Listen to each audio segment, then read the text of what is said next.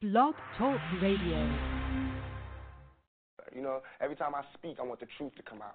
You know what I'm saying? Every time I speak, I want to shiver. You know, I don't want them to be like they know what I'm going to say because it's polite. They know what I'm going to say. And even if I get in trouble, you know what I'm saying? That ain't that what we're supposed to do? It's, I'm not saying I'm going to rule the world or I'm going to change the world, but I guarantee that I will spark the, the, the brain that will change the world. Hi, I'm Poetic Epiphany.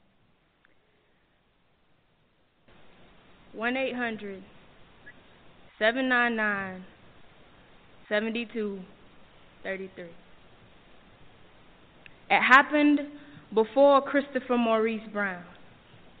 My mama, a delicate fusion of Robyn Fenty and Anna Mae. What's love got to do with it? A very real question in between these four walls that had obviously gone mute and blind, bound by the truth and fear of abuse I never told. I never got on stage and recited this side of my truth I was afraid to spoke, or be one in this twisted wheel of life. Coming from a family full of secrets, outing one was punishable by exclusion. And to me, inclusion meant love, so no whispers about how daddy painted mommy's face. No proclamations about how I lived with Vincent Consilia, and at age six, so ripe I was muzzled like a savage. This is a dream. A figment of your imagination turned nightmare. It never happened. Go to your room. My dad beat the hell out my mama. And a part of me was so confused because how could a man so wise, so smart, so loving, transform. Jekyll and Hyde had nothing on my daddy. I remember one day he took his knees and placed them on her ribs. His hands he wrapped around her neck in preparation to take her life. She didn't yell or cry. Almost like after 28 years of attachment, she was ready to die, or maybe play possum until his conscience yelled as loud as she could from the stairs, Daddy, stop! not knowing who exactly I was searching for, but as he turned around, it was my daddy, my hero. So I never told. Can you imagine the chip on my shoulder when she says she stayed for the kids? Do you know what it feels like to be the reason your mother died while still alive? She stayed for the kids, which is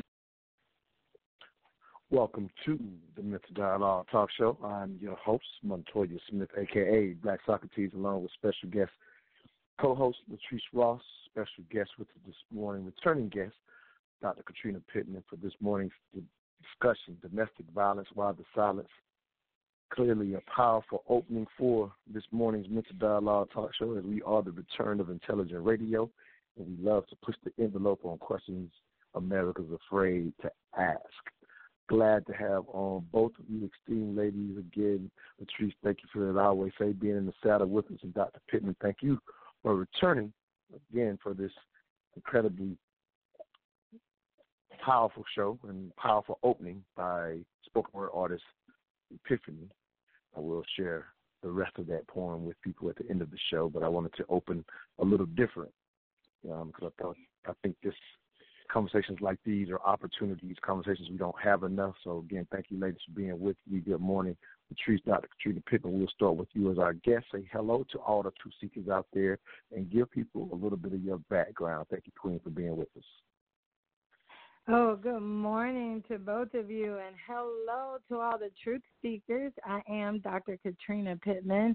I'm a psychotherapist right there in East Point, and I deal with people with people things and so it doesn't have to be anything heavy and it can really be going as deep as what we're dealing about today which is domestic violence and so i'm welcoming everybody an opportunity to just take a moment and listen to the things that we have to offer today concerning mental wellness and mental health uh, with domestic violence so thank you uh, thank you. Always glad to have an expert in the house. So that we're not just talking heads, talking and giving what we think, somebody who's actually dealt with it from a professional end. So we always appreciate um, your expertise on this. And Truth, again, thank you, Queen, for helping me co-host this thing. So if we will say hello to the Truth Seekers and you can give a little bit of your background because you you understand this um, just based on your life's work. I'm pretty sure you're um, familiar with this. Not only do we all know somebody ourselves per se, but again, you do your life works really in in, in entails empowering women. So I can imagine that this morning's discussion is one that you were glad to jump on as my guest co-host this morning. Thank you, Queen. Good morning. I'm ecstatic to be here this morning, and this is a much needed topic, particularly for our community, because um, you know we hear that cancer and heart disease and all of these things are the number one killer of people, but um, in our community, I think 70% of Black women are assaulted by or are hurt by intimate partner violence, and um, that's a large number, and it goes silent. Nobody talks about it. What what happens in this house stays in this house, and so it's time to open those closets and let these secrets out so that people can heal. And I think that this show today will be a healing show. No, thank you for that. I um I definitely will. Oh, I'm sorry. As it, I didn't get my background. I mean, kind of... Yeah. So okay, no, go no problem, on. no problem. Yeah, absolutely. No, no, no, absolutely. I mean, I'm sorry, I didn't realize I cut you off. I didn't mean to do that. So yeah, go ahead and finish up, Queen. I didn't realize. I thought you were ju- done. Um, that. no, so if you want, yeah. Okay, no problem, no problem. Uh, but yeah. actually, you actually, I'm, I'm going to share some numbers myself after our first break. Um, but I have to say, um, the number you just said, because again, when I, you know, without, you know, I'll share this again. Um, we know that as far as injury goes, this is the number one cause of injuries for women in the country, and you know, particularly in our community, we typically see higher rates uh, of of these incidents. Uh, unfortunately, now you just kind of just to kind of make I want to understand this because I heard you say it. Now, when you're telling me you say seventy percent, like help me put that in context because I'm actually again having wanted to do this show, having researched this show, so I'm actually thinking to myself, are you telling me seven out of ten women are are get get harmed? Like, get, put that in context because that number even yeah. seems high based on the information I have. So help me understand when you say seventy percent before we even go to the first break. Yeah, this was based on a study I read a, a few years ago, and I have to go and, and get um, pull it down again. But in the in the research that was done, it was seventy percent of women that are assaulted not all women, but of are assaulted or assaulted through intimate partner violence. So it's not okay. like a stranger. Okay, that helps. Yeah, that, that puts a little more context. Yeah, absolutely.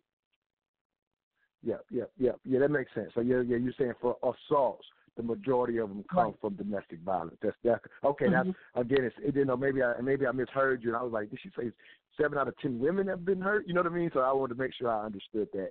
Um, and again, you know, maybe somebody else in the audience may have heard it that way as well. So now that's a great um, clarification, point. Uh, right before we go to the break, um, I always love to ask this question, and I'll start with you, Latrice, which is, you know, when I pegged you for this show, I originally had another title, and I just thought, I know you know this, I was promoting it under when is it okay to hit your significant other, and what I found, you know, you know, we were trying to, in a sense, a marketing from a marketing standpoint, trying to bring more listeners. And what I found is when I posted it, I guess because maybe people knowing my background, they actually thought it was a joke that I put it out like as a joke because people were responding like jokingly, like you know she has a bug on her back, you know that that kind of thing. So I don't know if it's people knowing my background did not realize I was actually trying to do, uh, you know, a very important show. So now we're saying domestic violence, why the silence, and that'll make as, as much sense on this show as well. But anyway, when I te- put pegged you for the show, just give me your initial thought real quick. Um, that it's that secret that families keep that um, we women or and men will put on a mask to face the world and then when they go home they're cowering in the corner and the kids are shushed because what happens in this house stays in this house and they walk away damaged beings and these are things that we never heal from and we take these out into society and we then hurt and damage more people. So I thought that it's a much needed show, and I'm glad that you pegged me to be a part of it. No, absolutely. Dr. Pittman, you as well. Just your first initial thought. We got about 30 seconds before to go, go to break. So if you just recall, and I say, hey, can you help me with this? What was your initial thought? And then we'll go to break and come back and get deeper into the show. Go ahead, Clinton. Sure. I was totally excited to hear that there was a concern on the topic, and it immediately made me think about the trauma um, and just realizing that it is that little dirty secret. and how deep it goes is so ingrained in our community. So I'm definitely excited to have an opportunity to talk with you today about it. No, thank you for that. And it sounds like just based on y'all both talking about that idea of a family secret, uh, I think the name change ends up being just a, if not more appropriate, why the silence. You're listening to the Mental Dialogue Talk Show. We'll be right back after this quick break, and we'll get into this morning's discussion question. We'll open up the phone lines as well for anybody that's out there. The number to get in is four six four six seven eight seven one six nine one. Again, that number is six four six seven eight seven one six nine one. You will need to press one to let us know you want to speak. We'll be right back. All I ask is that you think.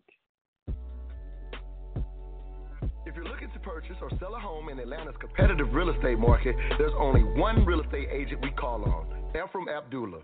Not only is he honest and straightforward, but he has a proven, repeatable strategy that consistently gets his clients the homes they wanted versus their second or third choice.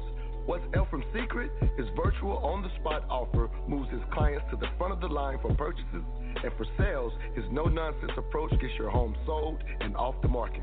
For a results oriented real estate experience, contact Ephraim Abdullah, a licensed agent powered by eXp Realty at 770 800 7922. Again, that number is 770 800 7922.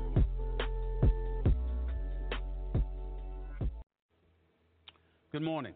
On Friday, speaking right here on First Take on the subject of domestic violence, I made what can only amount to the most egregious error of my career. While elaborating on thoughts concerning the NFL's ruling versus Ray Rice, following a domestic dispute with his then fiancee, I ventured beyond the scope of our discussion by alluding to a woman's role in such heinous matters, going so far as to use the word provoke in my diatribe.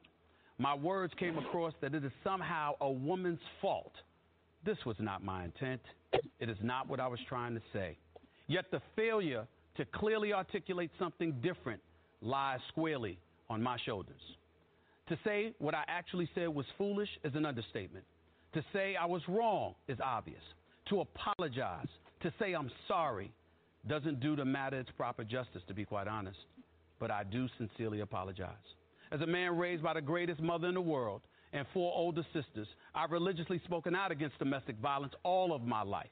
I've done so repeatedly over 20 years in this business, as well as over these very airways right here on First Take. My primary reason for doing so is because I've experienced and dealt with the matter within my own family. Unfortunately, I did an incredibly poor job of asserting my point of view this past Friday.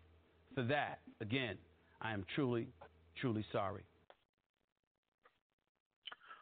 Welcome back to the Mental Dialogue Talk Show. I'm your host, Montoya Smith, aka Black Socrates. Special guest co-host on with me this morning, Latrice Ross, special guest, Dr. Katrina Pittman. As we hear Stephen A. apology from five years ago after the Ray Rice incident that obviously brought domestic violence to the forefront with that horrific video in the elevator. It was definitely a big topic of discussion here we are five years later, and as I was get preparing for this show and decided to use that particular cut, I thought to myself, and here's a question I'll offer to both of you: is again, it brought it to the forefront, a much needed issue to discuss consistently in our community, as we say, those family secrets. It's a couple of things our community, in a sense, struggles to discuss, and it seems this is obviously one of one of them. And I thought to myself as I was researching this, I was thinking, wow, I doubt anything's better, even though it got put to the forefront, even though people were either you know pretty upset with how the NFL handled that situation at the time, and now there seems to be they be in a sense seem to be more proactive or give harsher punishment anytime those things happen. In a sense, since that time, so in a sense, the leagues, the professional leagues, in a sense, were held to some level of accountability. But Dr. Pittman, we'll start with you as our guest. In, in your career, do you think this thing is lessened? Have we brought more awareness since that famous on camera 2014 incidents? Have I, as our community, had an improvement since that was brought to the forefront, or have we just remained silent? In your opinion, Queen? In my opinion, we've remained silent. In fact, if not silent, we've kind of given an acceptance of it comes with the territory. And I think one of the main reasons and why so much silence is the shame or guilt that comes along with being involved in the situation. So I don't want to digress, but definitely, I think we're we're we're accepting of it. We and it's it's cyclical. It's generational now.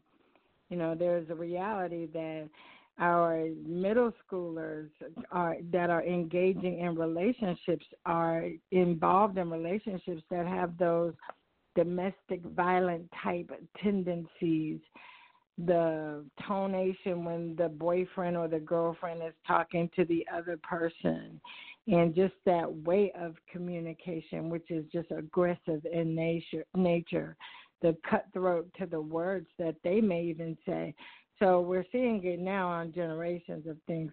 Seventh grade, middle school, we're dealing with this all the way wow. up, all the way up. So and yeah, not everybody continue, gets to the point where they want to talk about it. Mm-hmm. Latrice, any thoughts on any improvement since that highlight again? We held, we seem to held the leagues accountable, but what have we in society done to ensure uh, any improvement in your opinion since it got brought to the forefront? I don't think there's been any improvement because, as Dr. Pittman said, there's a, a an immense amount of shame um, that's involved with in, in, domestic violence, and people don't want to feel that uh, or don't want people to look at them differently. Um, you know, my story is that you know my my ex was emotionally abusive, and to me, um, the physical pain goes away, but those emotional scars take longer to heal. And um, it, you know, even in that instance, there's a lot of that that goes on between both genders. So I don't think that it's gotten any better because our community is such a, a secretive community about family business remaining family business. And so if anything, it's continued to perpetuate because you have kids growing up seeing this and then they grow up because mommy and daddy did it. This is what's right, so I'm going to do it. And so it continues to perpetuate. So I believe, if anything, it's it's continuing to snowball. So unfortunately, business as usual. So what I'm going to do here is just to give some context, you know, give a little information, numbers and things. I'm a numbers person. Um, I actually wrote a piece myself. Um, I've read some on the show before. I read, read just the, the intro paragraph to this piece called "Black Socrates Speaks." I'll hit a girl. And so, you know, crazy title, but we're gonna make it work. So this is the first paragraph, and all I'll ask is, and um, we'll start with you as well, with this, after this, Dr. Pittman. Basically, all I'll ask is whatever stands out in the paragraph, just tell me, you know, what stands out, and we'll kind of use that as the context as the backdrop for um, for this. All right. Again, this is just me reading the piece. Black Socrates speak. I'll hit a girl. I ain't no punk. I'll hit a girl. I don't remember which comedian once said this, but it's a phrase I will often invoke in jest when a female friend seems to be challenging me. I quite often say things said in jest or under the influence of alcohol usually have some elements of truth to them, but I can honestly say I would never hit a woman. And when I invoke this phrase, it is strictly for laughs. Unfortunately, this is far from a laughing matter when we consider one in four women can expect to be a victim of domestic violence in their lifetime. Matter of fact, domestic violence is the leading cause of injury to women between the ages of 15 to 44 in the U.S., more than car accidents, muggings, and rapes combined. With statistics like this, one might expect to see national campaigns on this issue similar to breast cancer. I could imagine LeBron James dunking over someone in the NBA All Star in bright purple shoes, with the shoes worn to bring awareness to, to, to domestic violence. However, you won't see a campaign like this in today's society. Matter of fact, even if you're a young, talented female R&B singer and emerge battered from a case of domestic violence, there are those who will come to the defense of the man and say, don't jump to conclusions. Truth be told, we didn't simply ask what happened between Chris Brown and Rihanna. We asked, what did she do? The latter question alone illustrates how we look at domestic violence as a private matter, when in reality, the proper attention and perspective could end it. Dr. Pittman, any thoughts? Yeah, so what definitely stands out is the phrase, I'll hit a girl. You know, whether the comedian said it from your ears, I've definitely heard that a lot. And the justification that comes behind with the character traits of females. And then when I think about it, that age group, you said from 15 to 44. 15 to mm-hmm. 44. That's a 30 year span. So, what were we seeing before age 15 that allowed us to be vulnerable at 15? And how the cycle of it is so deep and the roots grow so deep because domestic violence isn't just physical, it is that emotional or that financial that that cycle perpetuates. So that's what stood out on on top is that I just I hear I have heard that so often and that justification comes to where there's just a blindness of an awareness that that's wrong because they feel like someone deserves to be put in their place. Latrice, any thoughts from that paragraph? Um, you, well, what stood out for me was the ending when you said, um, uh, when you were discussing Chris Brown and Rihanna, what did she do to make him hit her? Um, so often that's the reaction that we get when we're talking about these issues between gender. Um, someone even shared the video during the Super Bowl here. I think it was Bow Wow in the um, in the elevator or room with his girlfriend and got into a fight. And someone wanted to know, you know, sent me the the video by instant, you know, in my me- messenger. Well, she she provoked the fight, so he was he was right in hitting her. So there is the, you know, we have devolved um, that it's okay. And and I'm not I'm not saying that it's right for women to hit. It's not right. Violence is never right. Um, but we have to get beyond the who did what to whom to get to the root cause of these problems and resolve them instead of determining who did what to whom first. Yeah, that's that's key. I, what you just said I, again, this is something obviously me even writing the piece back then, and I may I may share more of the piece later in the show. Uh, but you know, obviously writing and talking about you know the attention that's not given to it. You know what I mean? Uh, but before I go there, what you just said is is, is, a, is a thought for me. Um, getting beyond who did what. As much as again, as I mentioned, I would never harm a woman or never do this. And I and I got I got some friends even when I was promoting this show basically saying not necessarily interested in the show because it's kind of a black and white issue for them in the sense that um you know it's not something they would ever do. And if anybody ever harmed their wife or their daughter you know they would harm them. And so it's kind of a black and white and they're like well you know what else can you talk about outside of either you are for it or you're against it? And again obviously i don't agree with that. We're doing a discussion right? Uh, but when you say getting beyond who did what I'm realizing as much as this is an important issue, I want to bring it to the table, that it crosses my mind in each situation. And when you, but the, it, what you just said, getting beyond who did what, actually gives us a chance to get to the root causes, as you say. So, Dr. Pittman, I'll have you jump in because I'm pretty sure, you know, when you're dealing with this situation in your, you know, in your professional life, that that's what you're ultimately focusing on. So if you could even, you know, in a sense, give us some insight, and you've mentioned a little bit of it, but give us more insight on root causes because I think that's an amazing place to start. So thank you for that, Latrice. Go ahead, Cole. Um, Dr. Pittman, yeah, go ahead and let, you know, kind of give us some idea of that root, the roots behind this, as, as you were mentioning. Go ahead.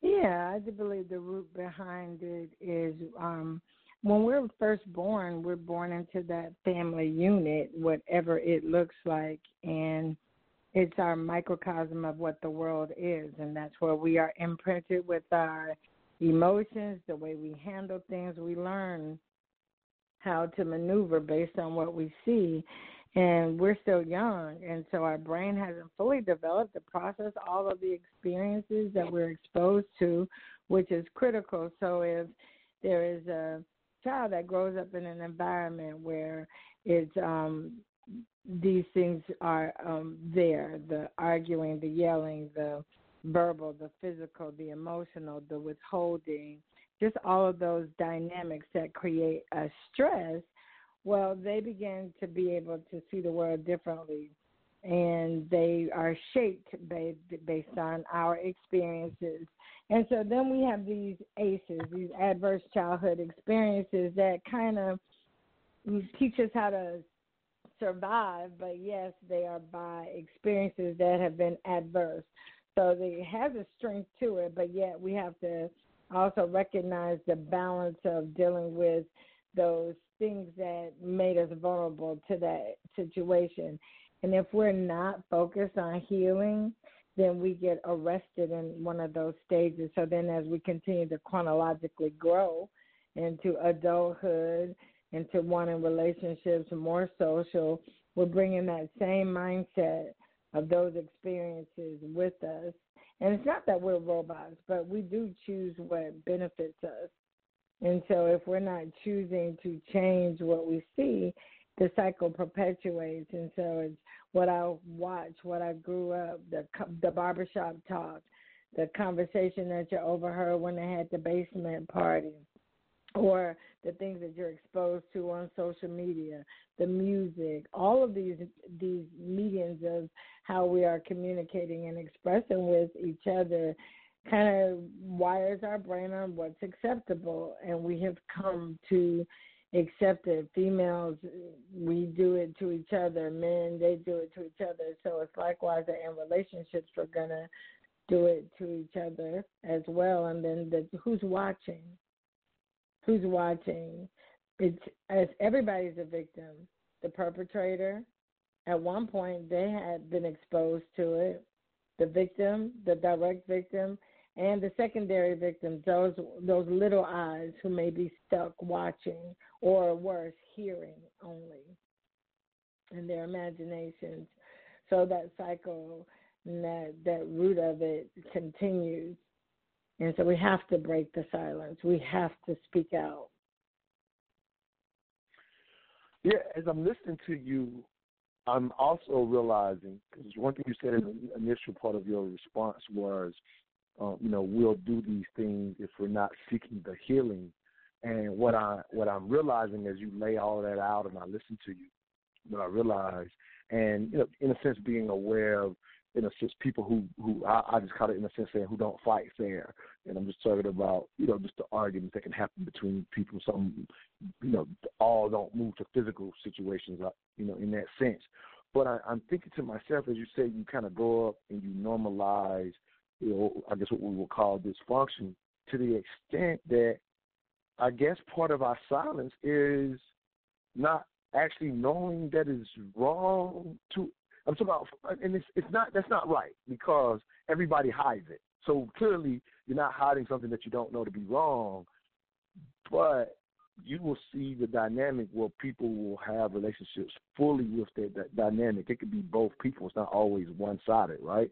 And, and you know, I've, I've I've known of a situation that in that sense that in a sense they would fight somewhat physically, and not. And I'm not sure that either one would have considered the other abusive. And I don't, I don't, uh, and just, a, just, just, it's just a thought, and that came to my mind as I heard you say, you go up and you don't seek healing. Which, if we're not seeking healing, then you will kind of do this for a lifetime without realizing you should not do that in every relationship. You, you kind of see what I'm, what I'm, what I'm saying, saying right there. Right. Mm-hmm. Totally exactly. Patrice, any thoughts on that? Yeah, go ahead. Yeah, yeah, go ahead. I'm sorry. Um, no, I'm disagreeing. I'm sorry. Go ahead, Patrice. Go ahead on, Dr. Pittman. You were fit. Okay, I'll go. Um, so when you know what what I think, and Dr. Pittman is actually is is very correct in what she's saying, but I think there's an additional component when we think about walking around in society as a black person, as a person of African descent, there is a certain amount of stress that goes along with that. And just by mm-hmm. virtue of the skin that we're born in, we are overly, our, our mental capabilities are overly taxed. And we are frustrated from an economic, socioeconomic perspective, from a equity perspective or an equity perspective. Um, and oftentimes we have a meltdown and as a result of all of these stressors and and we take it out on those who are closest to us. And i think sometimes that that's how it begins. That's how that cycle begins and it becomes habitual because that relieved my stress the first time so let me do this again. And we never deal with those things that are creating the stress in our lives. And so you know mental health is is one of those things in our community that's ignored because we're going to pray it away and it's one of those things that is so immensely needed in order for us to heal as a community of people. Uh, strong thoughts. We're actually up against the break. Thank you for those thoughts. If you're out there on the line, online, and want to get in, the number is six four six seven eight seven one six nine one. We definitely want to get your three cents on this morning's discussion. We'll be right back. Domestic violence, why the silence? All I, we'll be right back. All I ask is that you think. Hey, where did you get that hat and T-shirt? I like that.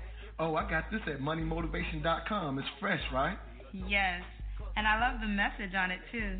You are the hustle, huh? That's what the shirt says. I am the hustle.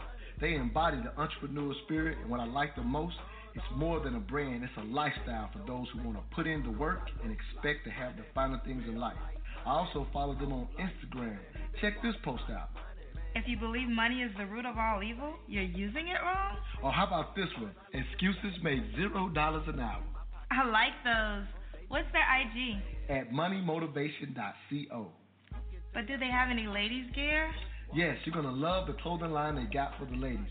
Matter of fact, pull up their website, moneymotivation.com, and I'm going to get you a few things so we can both look like money.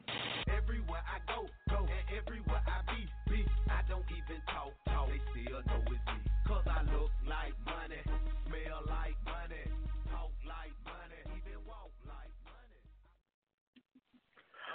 Welcome back to the Mental Dialogue Talk Show. I'm your host, Montoya Smith, aka Black Socrates, along with special guest co-host Patrice Ross and our special guest with us this morning, Dr. Katrina Pittman, for the discussion question, domestic violence, why the silence. If you're on the line and want to get on, please please press one.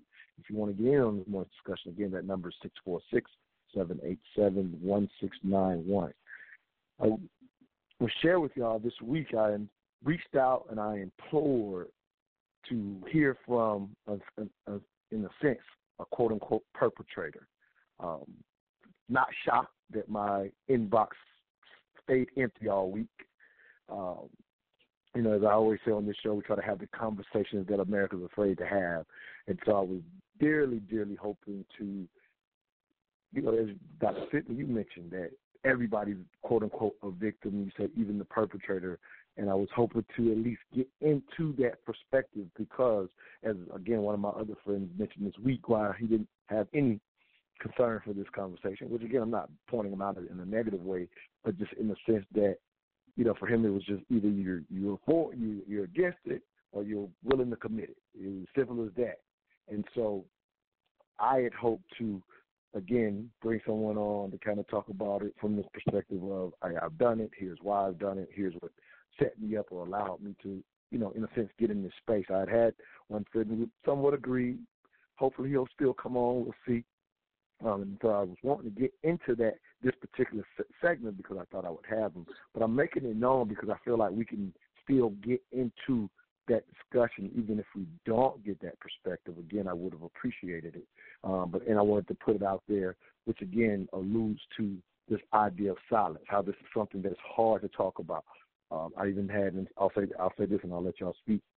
I even um, mentioned that this is the type of topic where I don't expect to get a lot of listeners. Anytime we do these topics, we don't get a lot of listeners. And I asked this week on social media, you know, do we run from the conversations we need to have?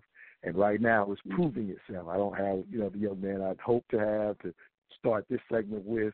Didn't get anybody in the inbox and we started out the show saying nothing's changed since the big blow up with Ray Rice or even the Chris, you know, uh, you know, again whether it's the Rihanna and Chris Brown or most recently the Bow Wow and his girlfriend situation, things just stay the same. So it makes me ask this question: Is this this conversation right now is it a waste of time if we're just gonna go keep going business as usual? Any thoughts to that, Dr. Pittman? I mean, you see this every day. Does this conversation is it a waste of time? Do we just refuse to deal with this, and why?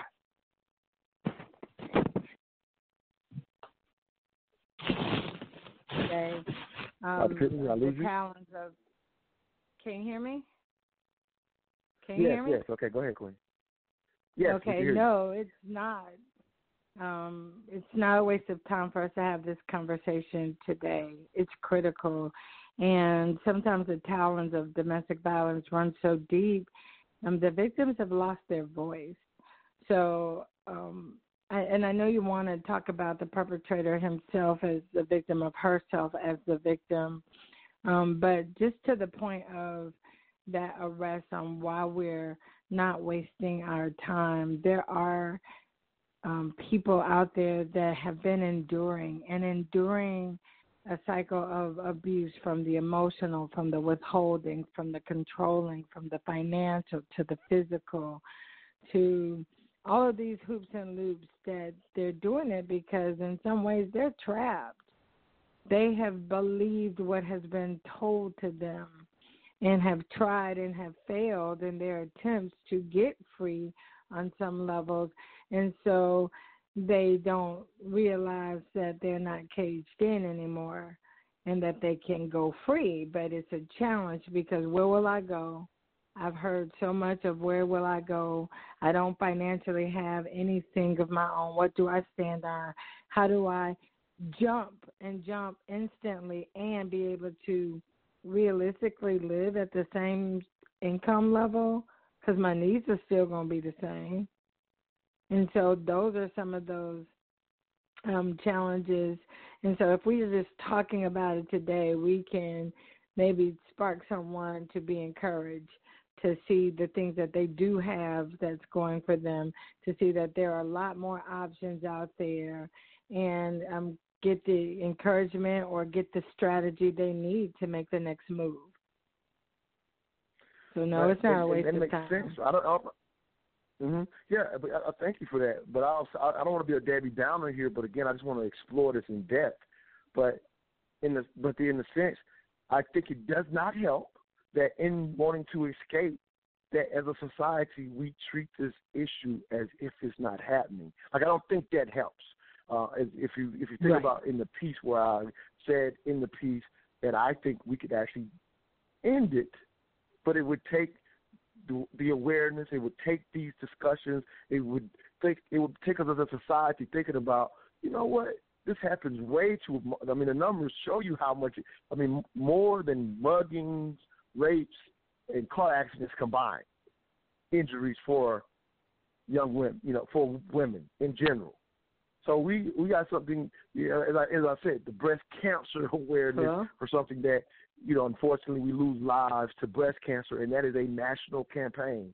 Uh, and I, you know, obviously, I can't spark a national campaign on domestic violence, but all, I'm all I'm pointing out is I can see that fear of getting out there, not you know, not like not only from a victim saying maybe I'm not, you know I don't have the financial means to escape at the moment, if the, you know you want to call it that, but just from a broader perspective of who do you run to when we as a society treat it this way.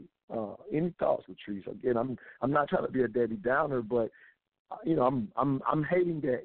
You know, again, I, I respect that it's not easy for somebody to come forward and say, "Hey, I've been on, you know, I've been on this end of it." I'd hope to get that, so I, I do get that embarrassment, but I don't know that we're gonna move forward. I can I can't see my full numbers until tomorrow, but I don't see my typical phone listeners that I typically see, I'm, and I'm not surprised. It happens a time and time again when I do this subject and sexual abuse of children. I don't see the listeners. Again, I won't see the final numbers to tomorrow, but I can clearly see they're not out there even on the phone lines right now. Go ahead, Quinn. Um, so I'll say this: um, every conversation is needed, whether it's two people involved or 200 or 2,000, because you never know when something that you say will spark someone who's in that situation, who's either being abused or who is the abuser, who will that spark that'll create change for them. Um, Dr. Pittman hit on a lot. How what will I do? How will I maintain? How will I manage? Um, how will I live? Where will I go? All of these are questions that are asked. And then it's when I leave, what about then? How will people look at me? So there is so much shame involved in it. And, um, you know, I, as a person who I, I, I'm not calling myself a victim, but my my ex, my marriage, there was a lot of emotional abuse in it. And I walked out of the house and you thought I was the most confident, put together woman that there was. But when I would go home, mm-hmm. I would sit in the driveway sometimes and cry for an hour because I didn't want to go inside. But it wasn't until I, and for me, it was the world will see me as a failure if I walk away from this marriage. It means that I failed because I couldn't fix it. And it wasn't until I realized that I was failing myself that I walked away. So mm-hmm. it was having that revelation and then putting a plan in place and then executing that plan. And it wasn't easy, um, but it was probably the best thing I could have done for myself. And I'm still hesitant to talk about it because there is a certain amount of shame that a person feels um, about putting, feeling that you put yourself in that situation for it to happen to you, feeling that you're the blame for what happened to you, feeling that you should have known better, you should have walked away sooner. But at the end of the day, you did nothing wrong. You were caught in this mentally devastating trap and you didn't know how to escape. And because of the shame involved, you didn't tell anyone, so no one could help you. So I think that regardless of who listens, who speaks out. The conversations need to continue to be had because you just never know when one that one thing you say to someone, it might spark them to bring about change in their lives. No, fair enough. You know what I mean. I'm, you know, we're a passionate show, and I'm, I can, I'm saying I'm frustrated that we're not going deep because here's here's an example, and I appreciate what you're saying, and I think again, yeah, we're going to be helpful. We're going to we're going to get something out that somebody needs, and somebody who needs it may listen if that makes sense. Because obviously we're a podcast, so that's the beauty of it. Two thirds of the people listen after the show anyway. Um, but I'll say this: um, one thing that I was really really hoping to explore during this segment with the young man.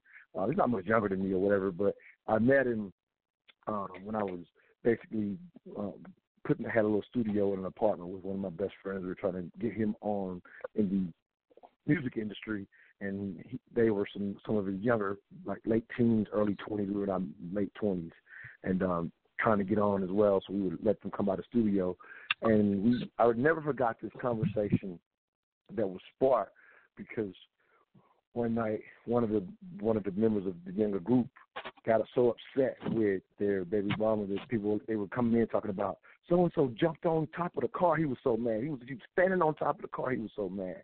And so, you know, as we're hearing it, obviously we're trying to help them with their music careers as we're bringing our careers along. But the other, you know, aspect is these are younger men, so obviously we would have conversations about life. Um, and they get, grew up way rougher than we had ever grew up. They were literally quote unquote out in the streets. Me and my part, partner, we were country boys from South Carolina living down here now. And so, you know, to, to a certain extent, how they live was somewhat intriguing to us because it was so different than we had grown up.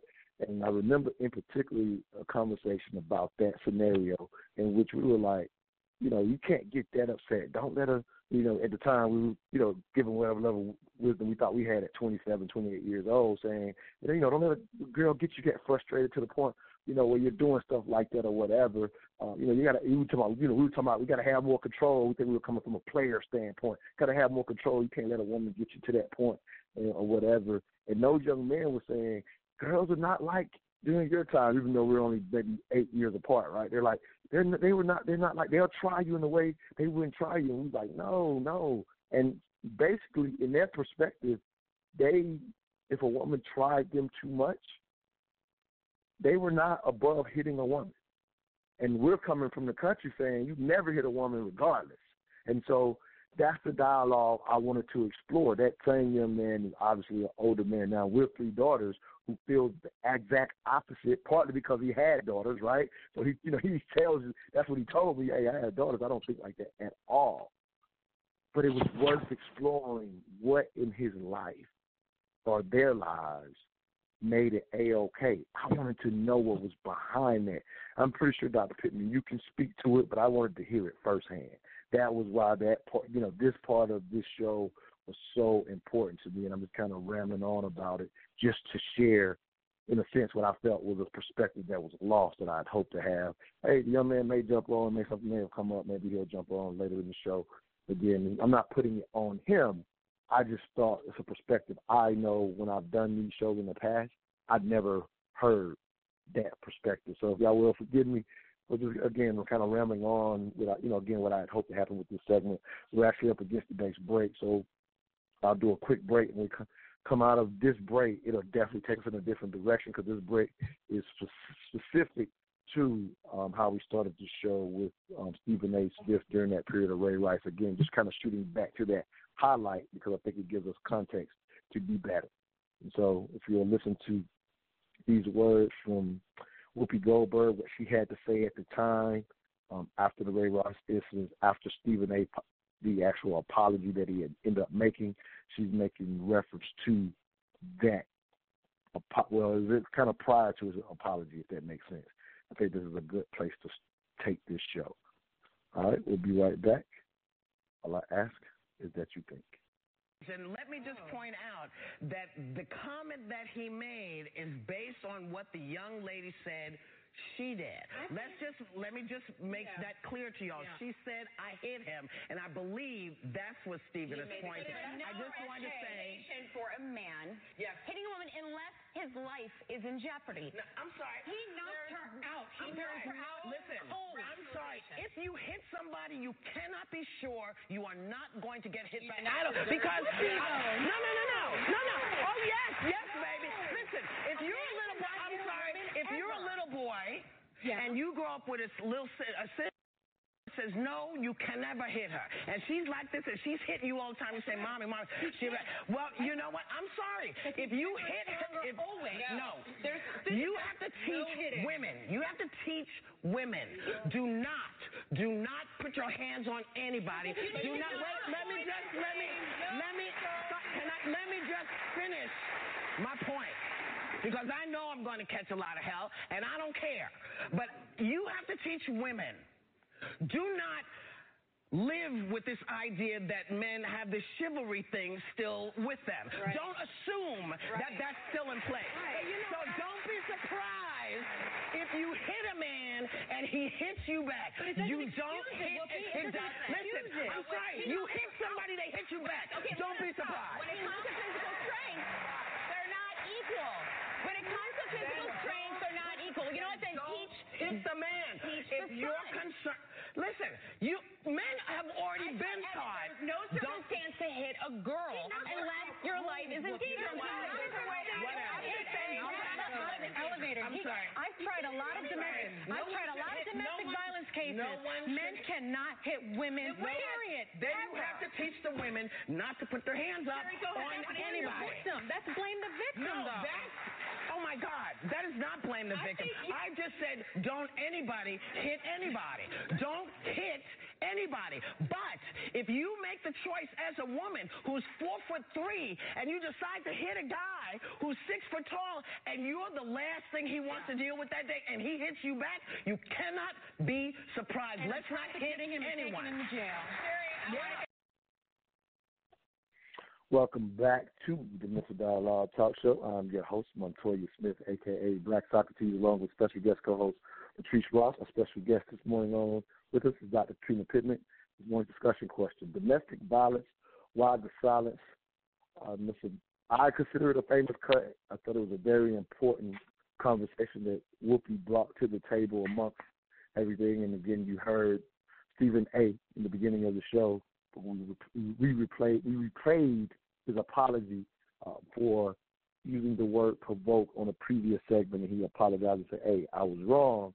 But you hear Whoopi here saying, "Hey, I understand where he's going," and as she concluded, "Don't anybody hit anybody." And I think we have to do this discussion in the context of genders because there are definitely different ways this thing is perceived.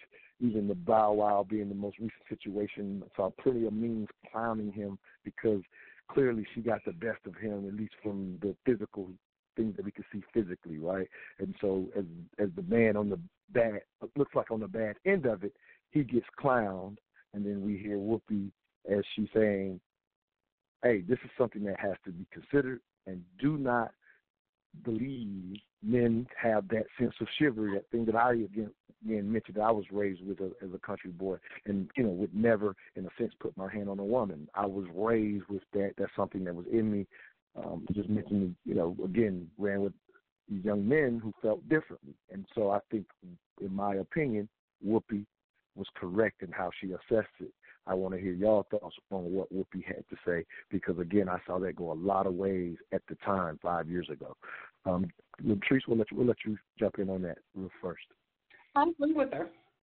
I um because I feel the way that I do about patriarchy. I agree with her.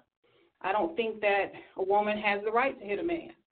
I think that we have to be careful about how we provoke people because sometimes they're they're being held together by just the bare minimum. And all it's going to take is one little thing, that one straw to break the camel's back, and they have a meltdown. So I think we have to be cognizant of our actions. And when you look at a lot of these things that you see online, you see a lot of the women going in on men, getting in their faces, saying things that are, are emasculating to them. And how much are they going to take? How much of that chivalry is going to pop in and save them. I think that we have a responsibility to conduct ourselves accordingly. I don't think that we should depend on some 18th century rules of chivalry to protect us when we're going in and, and emasculating a man or hitting a man and doing things that we shouldn't be doing. We all have a responsibility to govern ourselves properly. Any thoughts, Dr. Pittman, to what she had to say? And let me throw this in real quick because some people still take what Whoopi had to say as quote unquote victim blaming. How how do you see you know how do you see what she had to say and and, and address the concept of those who see it still as victim blaming? Any thoughts, Dr. Pittman? Um, I do agree with Whoopi's statement. Um, I think there has to be accountability on all sides, and it's don't hit people. Don't hit people is the root of what Whoopi was saying. When she was explaining that, you know, regardless if you know that a man has more power, more strength, why engage in a physical battle? And so that accountability piece, um, because it can be provoking to others, and it um, it can trigger, and everybody has the right to make their own response. And so I think it's an and also. I hear the other parts of but that's a man and he should be he should know better and all of those factors do come into play. I think it's an and also, but I definitely stand firm with agreeing with Whoopi that you, we as women have to be accountable for what we are creating and bringing into the hostile environment. And so here's the thing for uh, you know us as men, like even Stephen A. giving that apology. I don't know how familiar you are with Stephen A. Smith, but he apologizes for nothing. He's very provocative sports analyst, but and sometimes steps outside of sport and jumps into other areas. Um, obviously, that Ray Rice was a sports issue that obviously brought up domestic violence, so that's why he was speaking to it. Uh, but if you know him, uh, you know, when he's in a sense, quote unquote, maybe a misstep or whatever. Again, never been apologetic, and I'm not saying it in a negative way. I'm just saying that's not his style, and that and the Times brought him to give his only ever national apology that I can recall. I don't follow him as close as I used to, but I don't think he's ever had an opportunity where he, in a sense, they actually took him off the air. I think if I recall, if I remember, just for a week or so before that apology was made. I guess in the sense of talking about is because what he had mentioned was what the, the statement he apologized for was just the idea that we don't have enough discussions about provoke provoking. And, and he didn't say a man, but obviously he was referring to men because of the situation that happened with Ray Rice. And so I'm saying all this to say that I know plenty of men who agree, as y'all have said, y'all have agreed with Whoopi, that agree with Whoopi, but a lot of men feel like they can't even say it because it gets taken out of context. Me, I am old school. I am quote at least I you know, that's where I try to stand. I'm chivalrous to the point regardless, I'm not going to hit a woman. I still like teaching boys that.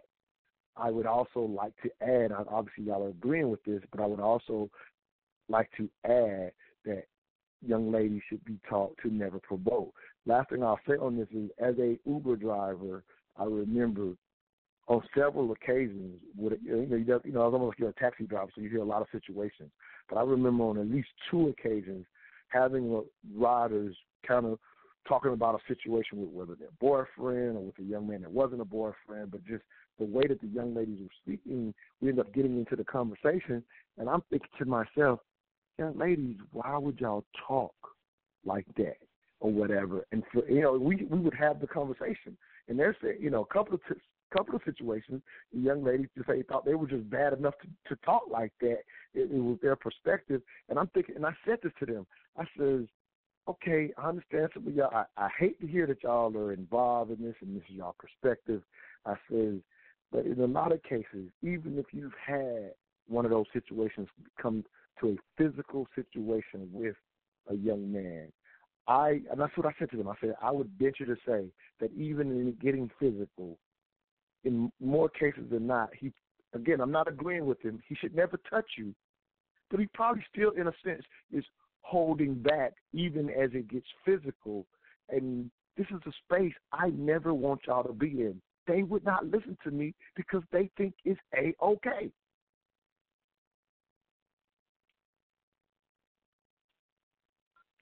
I'm concerned about the next generation growing up with that perspective that I'm hearing the young ladies have and the situation with the young man. Again, he's as an older man, he does not feel that way any longer. I would have loved to find out what transitioned him because I feel like if we could learn that, we might be able to help the younger generation because I've never been the man who would do it. You know what I mean? So I don't know how to help people not see it that way.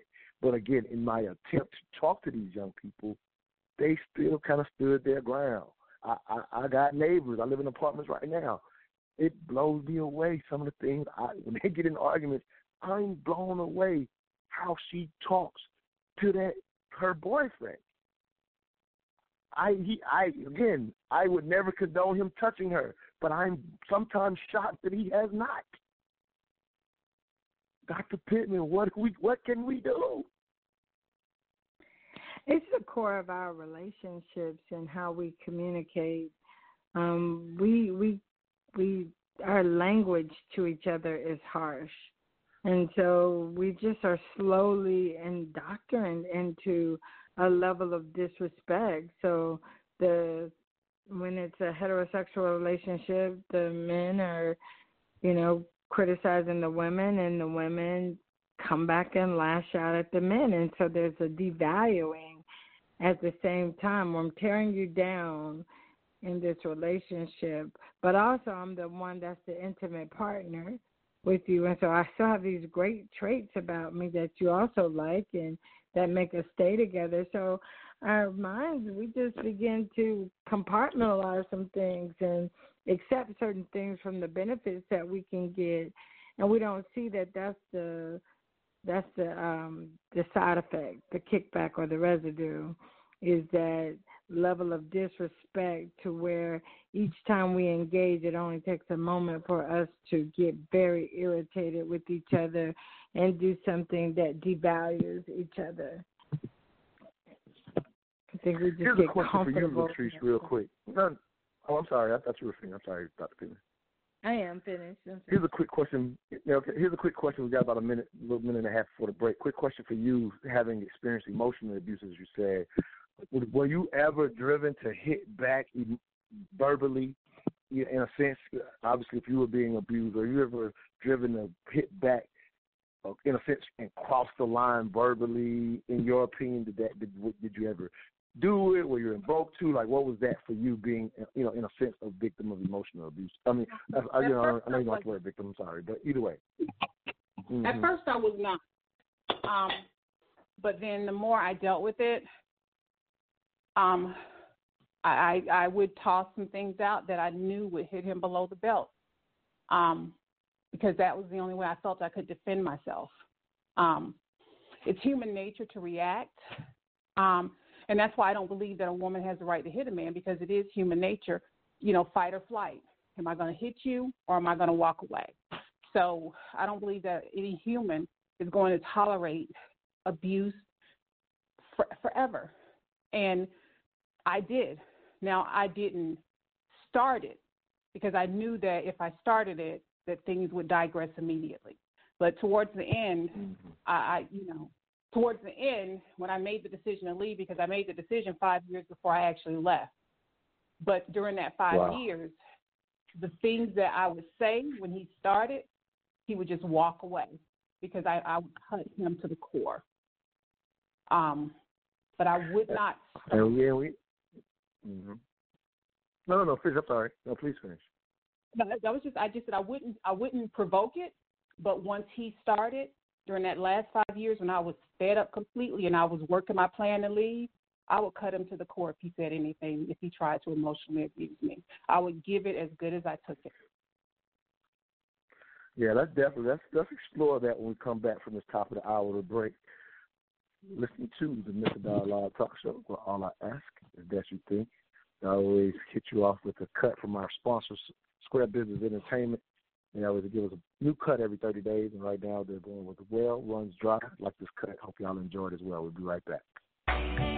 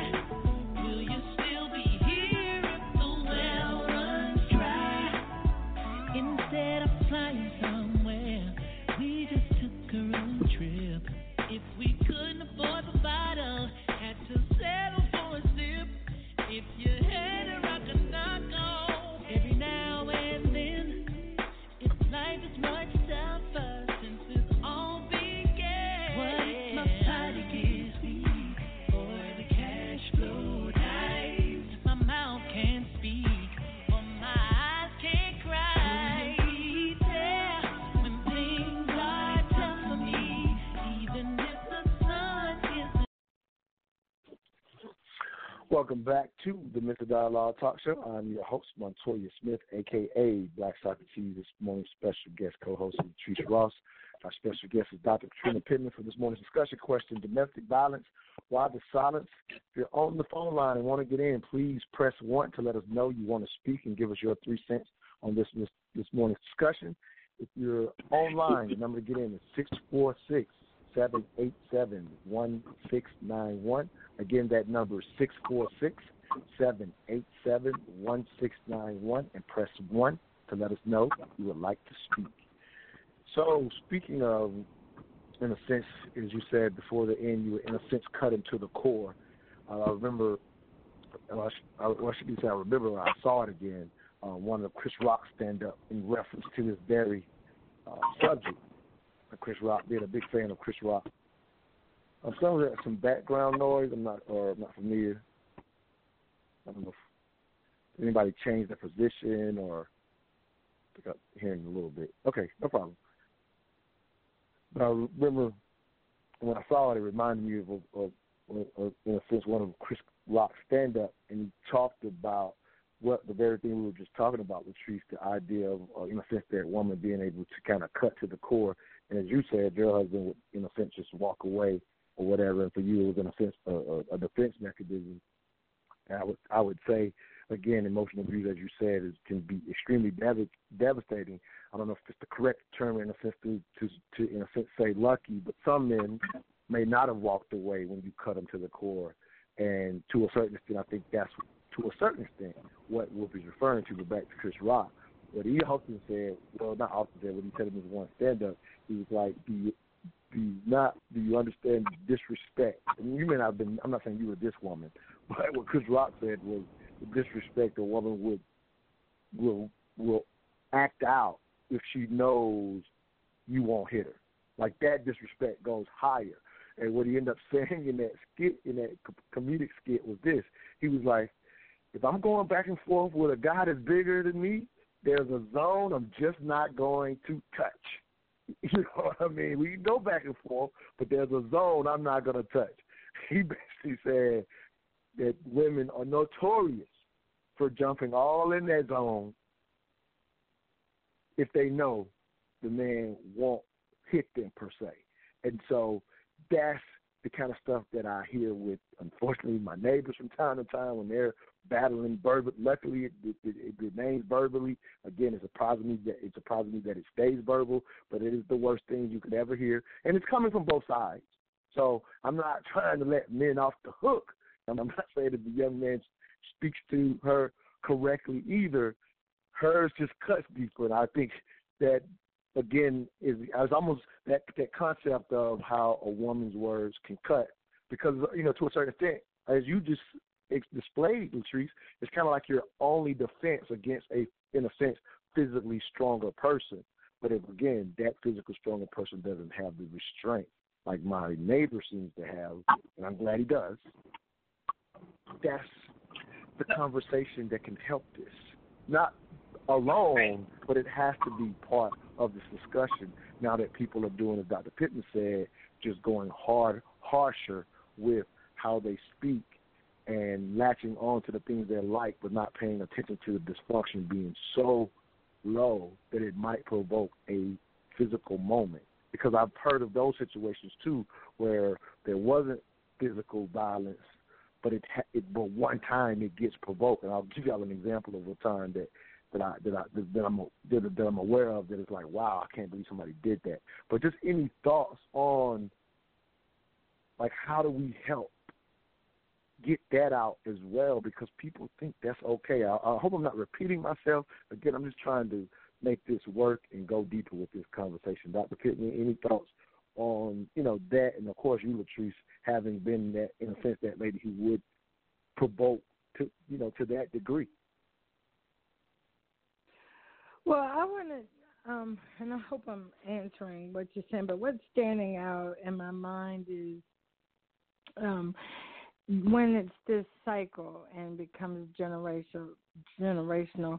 Let's pick the woman that's um, a third generation, and she's entering and has witnessed domestic violence relationships. But she's at that point of I'm not taking this anymore, or I'm not gonna be like my mama or my grandmama. I'm not gonna be like my sister or my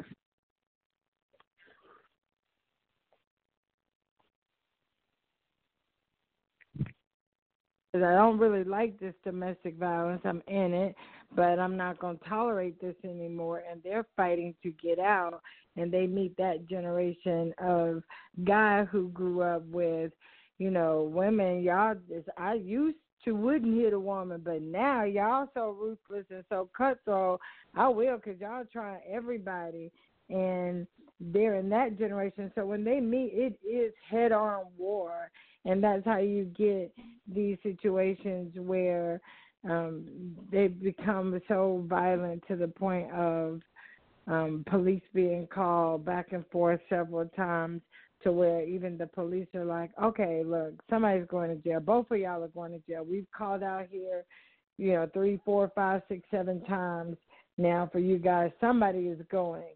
And just that entanglement of it it just continues to perpetuate that cycle.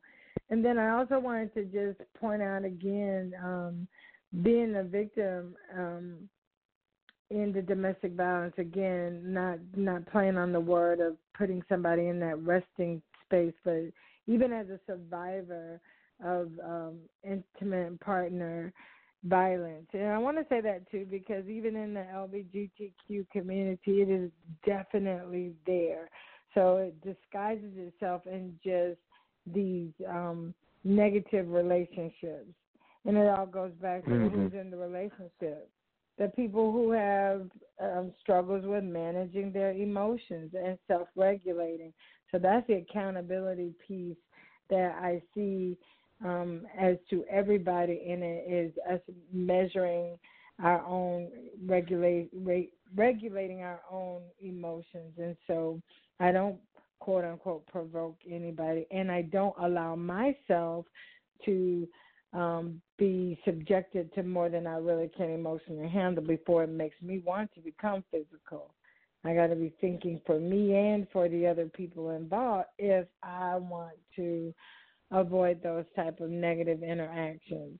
And again, they don't definitely have to be physical. And I would say lastly, and I know I'm jumping all over the place, but I just no, wanted no, no. to point out you're that fine. strategy with this, this, this, not strategy, but the the residual impact of um, violence in relationships, uh, financial, emotional, physical violence.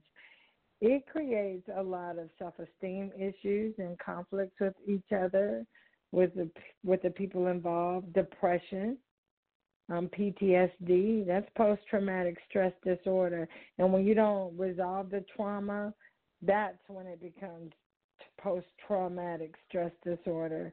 Um, some people try and compensate through substance abuse, suicide, and then just the stress of living in a volatile eggshell environment creates just simple chronic health conditions. Stress kills.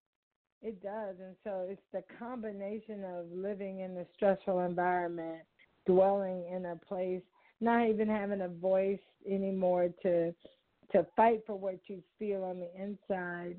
Um, is that plea again for those who may be listening out there? Please don't stay in a place that creates pain for you, that's unnecessary. Let's find a way to get you to a place where you're free from the domestic violence or intimate violence from a partner relationship. I think it's the perfect segue to bring it back to Latrice.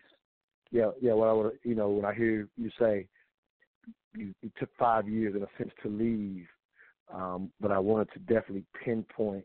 And again, it's just getting into the, the depths of it. I don't want anybody listening to me thinking I'm pointing out, in a sense, what women do to provoke it. Like that's not the focus. It's just to again, knowing that I that as Pittman just laid out, why it ends up being, unfortunately, seems to be seemingly more susceptible to the younger younger generation, full of young men who who didn't grow up with you, don't touch a woman. So again, it probably highlights that.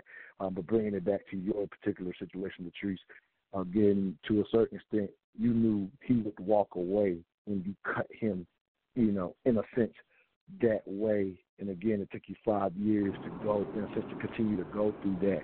Um, um, I still I hear that, and I'm glad it worked in that sense. Obviously, it was, like I said, it was a defense of yourself. Um, I'm all, but I'm still kind of wondering, you know, from the standpoint, uh, I don't know if I would want anyone, it, it, and let me say this as a man, especially a woman, having to resort to that as a defense I personally think that's too risky. Again, you knew your husband, but just I would like to hear more thoughts from you know me as a man saying, oh, that you know, I don't know what you said, but I'm just saying you knew you were cutting him to the core. I think that's risky, and I would, if I had a daughter one day, I would beg of her to never get in that space where she cuts him to the core. Any thoughts? Just kind of exploring that a little further, if you don't mind. So, so let me just give a little background context. So there was earlier in our marriage, he hit me once, and he woke up and I had a knife to his throat. And I told him that if he ever hit me again, he would not know where, he wouldn't know how, but I would kill him. And from that point on, he never hit me again. And so I think that he knew that I had a breaking point where logic would completely okay. go away. And when I because when I would cut him to the core, I wasn't yelling, I wasn't cursing. It was a very monotone statement mm-hmm. that I would make, and then I would just walk away. I wasn't screaming, I wasn't flailing my arms, I wasn't cursing, I wasn't yelling. I would say it was like the, the dry eye guy. That commercial, I would say it, and I would walk away. Um, so the dynamic was he knew that he had pushed me to that point where if he continued to push, that logic would not, there would be no logic, no reasoning, no nothing.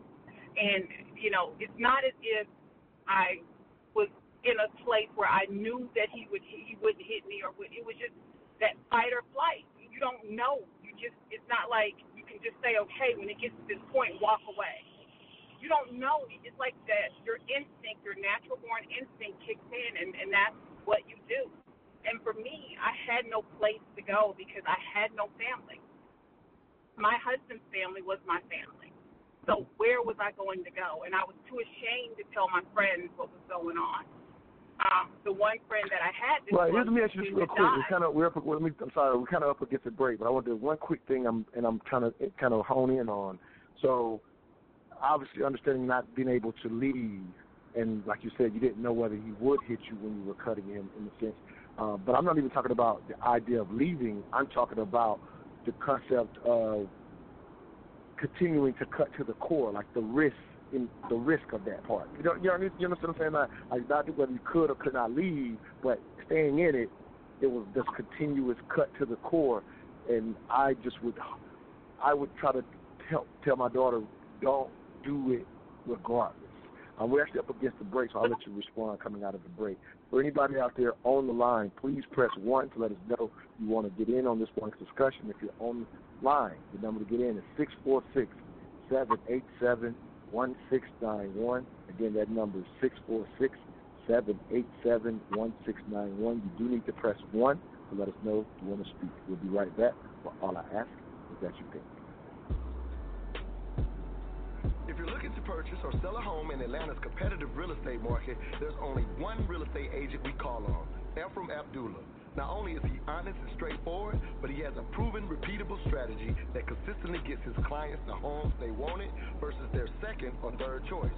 What's Ephraim's secret? His virtual on-the-spot offer moves his clients to the front of the line for purchases, and for sales, his no-nonsense approach gets your home sold and off the market. For a results-oriented real estate experience, contact Ephraim Abdullah, a licensed agent powered by eXp Realty at 770-800-7922. Again, that number is 770-800-7922. I never had to beat him or nothing like that, but fighting is like a criteria you know, it's like the jewelry, the clothes, and all that. The is a criteria. It do happen. It's part of the game. You know what I mean? Because you got to establish a certain thing. You got to establish some fear in that female in order to get that respect. You must establish that. And she's going to try you to see if you qualified to get that respect from her. So it's going to bring some fear. And, and, and what I'm saying is, violent. You know what I mean? And and and and it's something that don't have to take place, but it do take place because you're establishing something here that I am the one that you listen to and believe in, and nobody else. And you know, like I said, when I had to fight the girl, it wasn't for money. You know what I mean? Maybe you left the stroll and I told you not to. You know what I mean? You know, when you violate certain things, you have to check them. If you do it, you know what I mean, verbally, okay. But in the pimp game, it don't necessarily work like that. You have to really put your feet down. You know what I mean? You have to really show that girl. You have to almost, if you told that girl you was going to kill her, when it come time to fight, you have to almost tell her to beg you to say, Daddy, no, please don't kill me. It has to be that serious. Uh, I remember, do you know uh, Stacks? Are you familiar with her? When she was prostituting um, one of the girls that was working with her, you know, the pimp had a, uh, a no drug rule. Welcome back to the Mr. Dialogue Talk Show. I'm your host, Montoya Smith, aka Black Socrates, along with special guest co-host Latrice Ross, and our special guest Dr. Katrina Pittman. In this morning's discussion, question domestic violence, why the silence I don't think it's appropriate for us to have this discussion and not getting to the concept of human trafficking as you hear a cut from Bishop Don Juan, quote unquote famous pimp who no longer pimps, but this was an interview after after he long stopped pimping, but just talking about conceptually how he saw the use of violence within the pimp game. Before we go explore that, I'm pretty sure I left you something Latrice to respond with, so I'm gonna let you respond and then we'll get into that cut. Go ahead, Queen. Okay. Um, it wasn't as if I planned to do that. It would be it would reach a point where I'm constantly listening to this man telling me that I'm fat and I'm ugly and I'm useless, calling me a bleeding devil, all of these things. And I'm sitting here and I'm trying to control myself and I'm trying not to say anything back mm-hmm. just to make it go away. And he didn't. And so it just reaches a point where there is this, this fury that builds up inside of you.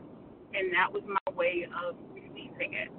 And, you know, it, it just that's the way it happened. And you know, it wouldn't be anything necessarily that yeah, I would provoke. He might have a bad day at work, and I'm at home because he works overnight. So I'm at home, and I would wake up to yelling and berating me. And so I'm waking up, and I'm startled, and I'm not aware, and I'm listening to all of this, and there's just a sense of of rage, and that was how I released it. It wasn't planned. It wasn't that I sat there and, and schemed and said, okay, when he does this the next time, this is what I'm going to say. It was never that. Right, right, it right. And I wouldn't assume that. No, that makes sense. No.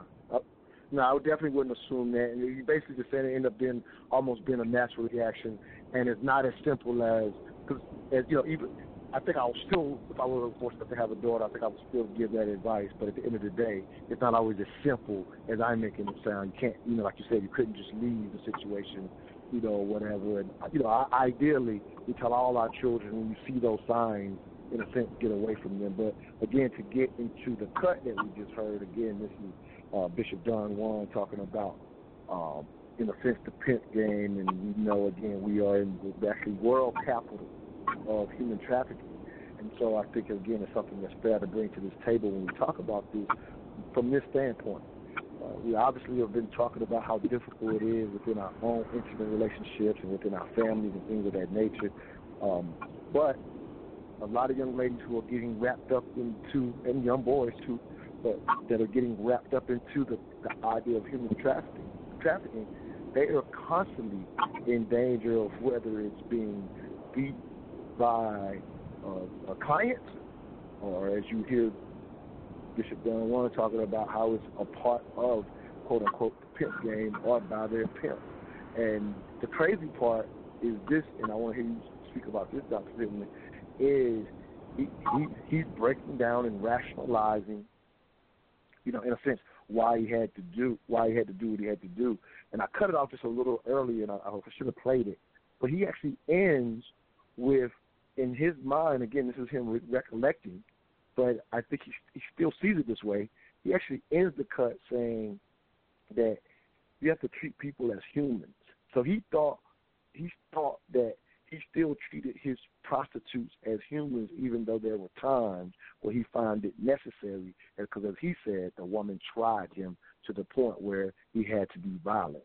But he actually ends the cut rationalizing and saying, "Hey, I had to treat them as humans. You can't treat them as dogs." I, again, I should let, let you hear him say it out of his own mouth.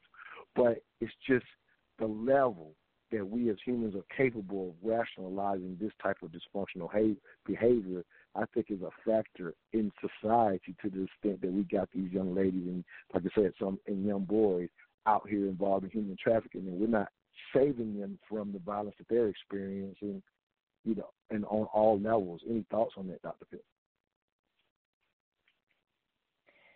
Yeah, that was so powerful to hear him just kind of um, define the psychological um, levels to gain control of another person's mind.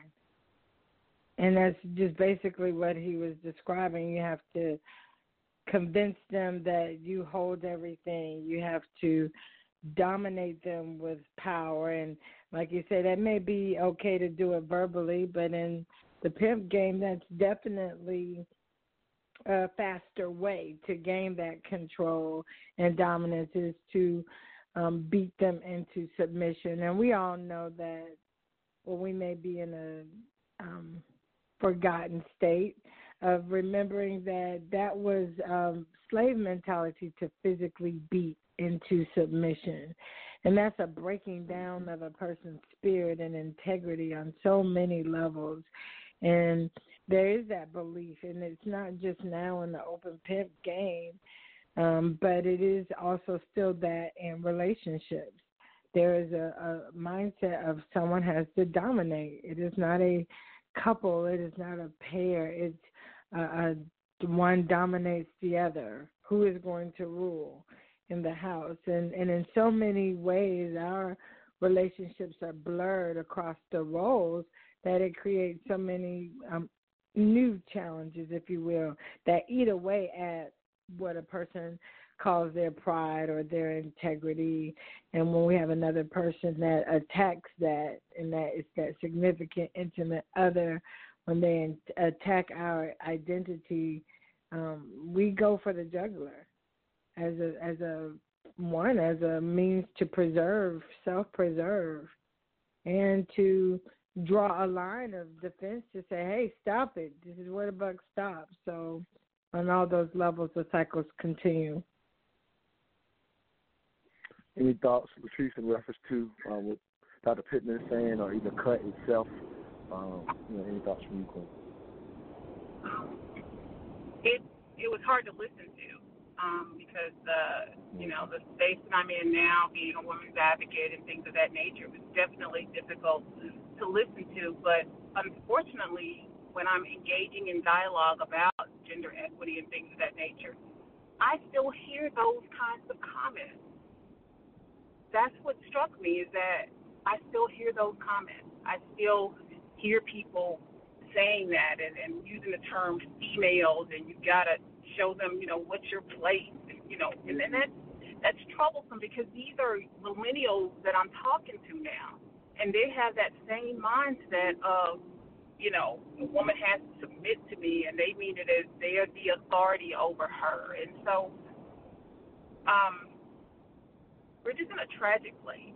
Um, there's like a gender battle that goes on in our community, and there's no sense of how to end it. Um, when it comes to sex trafficking, you know, Atlanta, you know, I did some research. Atlanta, over a 100 girls in the city of Atlanta a night are sex trafficked.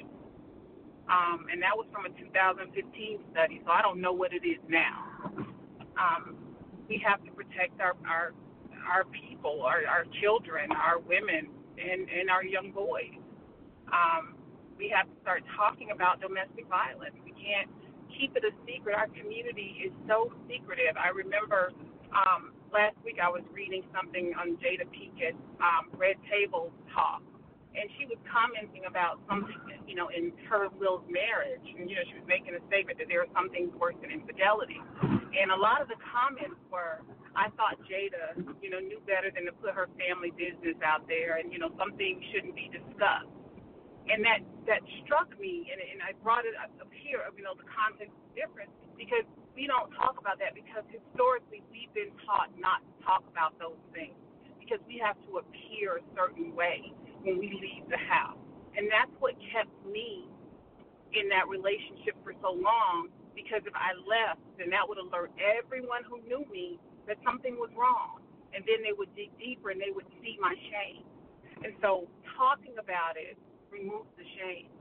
Um, and so we need to be we need to begin to have these discussions more so that when you host a talk like this, you don't have to be concerned about people not listening, but instead people clamoring to get on to share their story to dismiss the shame. And you know, when I started talking about my experience, I had no intention of talking about it when we started, but um, mm. I did, and you know, I, I don't feel any sense of shame about it. I felt that it was something that needed to be shared because I'm sitting here and I can't sit back. Because I'm, I, one thing I try not to be is hypocritical, and I can't sit here and talk about, well, you know, this is what we should do or shouldn't do, when I didn't do the things that perhaps I should have done sooner.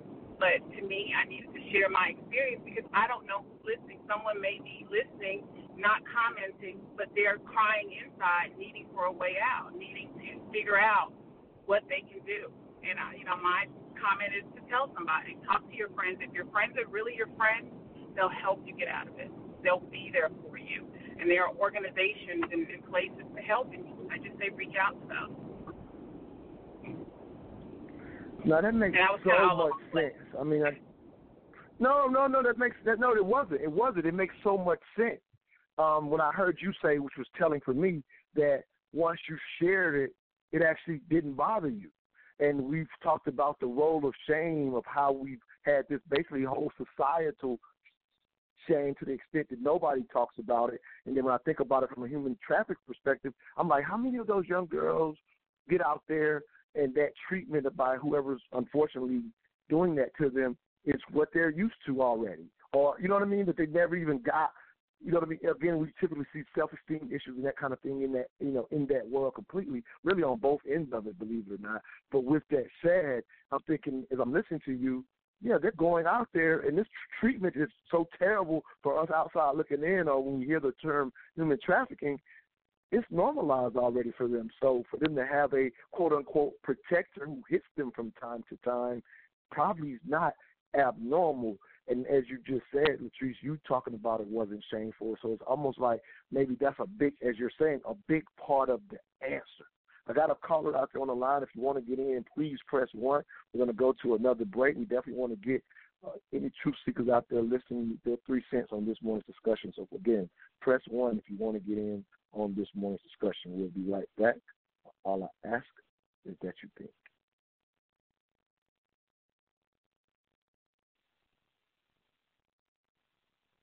Square Business Entertainment brings you their latest hit, I Really Want You by Taylor Pace. Take a listen.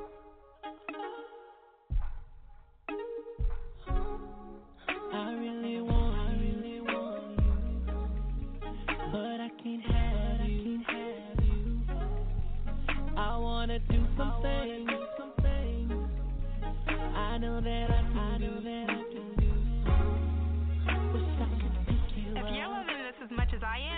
be sure to go to their YouTube page and subscribe. Search for Square Business Entertainment. They are also rewarding their fans with a new release every 30 days. Here's another one by Taylor Pace. Love can't define this. Love can't define this, Can't capture all your sweetness and your kindness. Love can't define this. We're crippled and love would only blind us. Well, love. Welcome back to the Mental Dialogue Talk Show. I'm your host, Montoya Smith, aka Black Socrates, along with special guest co-host Latrice Ross and our special guest on the line this morning, Dr. Katrina Pittman, for the discussion domestic violence. Why the silence? We actually got a caller. Uh, hello, we got a caller, y'all. Again, these this this show and child abuse shows, I don't get callers. Any other show, we got callers from all over the country every segment. So let's see who's the brave soul to come forward and give us their three cents. Area code six one two last three one zero three. Give us your name, where you're calling from, and your three cents on this morning's discussion. Yes, sir. Uh, my name's Paul from Minneapolis, and uh, thanks for the call. Yeah, unfortunately, we can't hear you. I can definitely tell sound like you may be driving, so I don't know if you can either speak up or we have to have you call back in. But we can definitely hear your background noise. Which is, can be okay as long as we can hear you. So if you can say your name and where you're from again and see if we hear it clearly. If not, I'll have you call back in. Try it again. Okay. All right, yeah, my name's David, calling from Minneapolis. Can you hear, can you hear it now, or is it still still breaking up? Yeah, yeah, you're coming through clear. Yep, go ahead. Yeah, go ahead and give us your three cents, King. Thanks for calling in. Yes, sir. Thanks for taking my call. I was just going to say, I think with the issue of, as far as today, when it comes to domestic assault and domestic abuse, I think what's going on society-wise is there's a general skepticism that's there due to the fact that we've seen people now use this in a way to, you know, for whatever reason, whether they have an issue with the person they're with or whatever other reasons they may try to do it. And this ties into the whole Me Too movement as well, and how we see this all of a sudden this push to just believe people out the gate without any evidence to support it. They just assume people are guilty until proven innocent. And I think this is something that as women need to take responsibility for in the sense of needing to be honest and we realize that there are women that use this for their own benefit. And it's hurting the women that actually do get abused from, you know, people necessarily, you know, believing them or taking them as seriously as they should. Oh, that's a strong point. Latrice, I'm to let you jump on that first, and I'll let you come um, afterwards, Dr. Pittman. Now, David, great point to bring to this morning's discussion. Definitely worthy. Go ahead, Latrice. Any thoughts to what Da- David had to say? Did he the say that? did he say that women were abused for benefit? Is that? It was difficult for me to hear him. Okay, let, let me let me No, repeat it no, real I quick. Uh, said- I 'cause said yeah, that- I heard him. I I think I heard him. Oh, go, go ahead, Dave. Yeah, please go ahead, it. Yeah, what I'm saying is that some women fake these things and report it for their own benefit, whether it's to get back at someone that they're with, or maybe they want to get money, or there's some type of ulterior motive that they're doing it, similar to what women did with the Me Too movement, when they would claim certain things happened to them, and then we come to find out that it wasn't true and that they did it for some other reason. Okay, so Yeah, I've, there I've had are that. Yeah, I've had are that happen to my to, my, to me as well. As, um, just to throw that out there, where somebody faked. Right. I mean, it was, it was solved as soon as the police got there. But I've definitely been through that experience that David was speaking to. Just to throw it out there. Go ahead, Latrice. Right. So most often when those things happen, um, it's fewer of those that happen than the re- the real thing. And we like to jump to what about the fraudulent accusations? And they are not right. Don't don't get me wrong. They're wrong by any stretch of the imagination. And even with Me Too and rape and all of that, there are actually more sexual assaults that go unreported than are fraudulently reported. So we, we, we you know, and I know that for men that have had this happen to them, what I'm saying is like that's BS, and I get it, but it's far more likely that it happens than it does.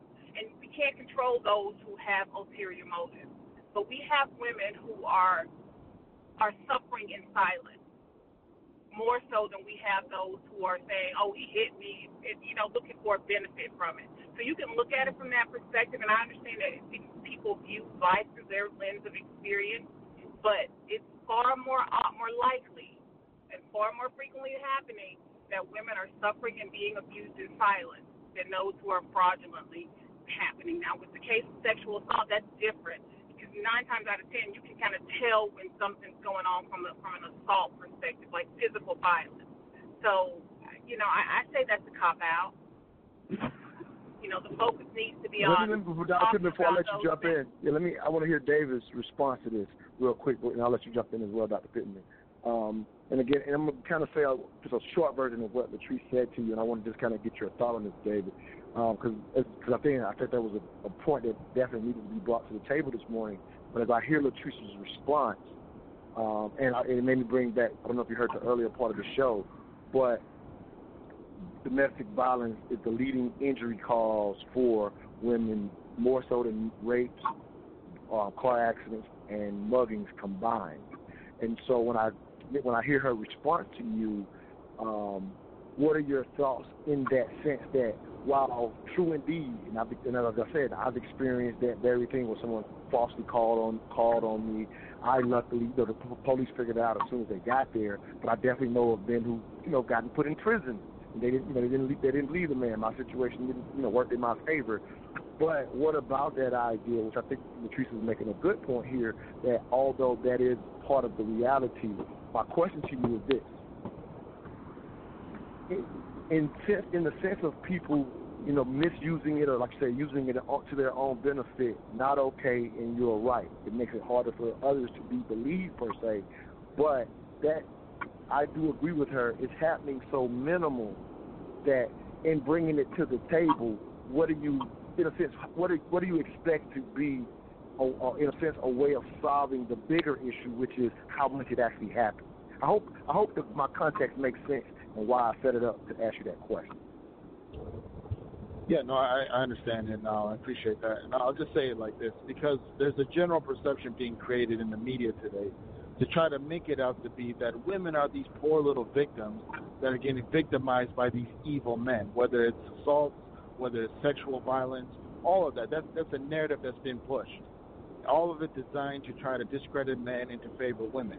Now, we already have an issue where in the courts, women are favored drastically on almost any issue that when you have men versus women, whether it comes to custody, child support, all type of issues.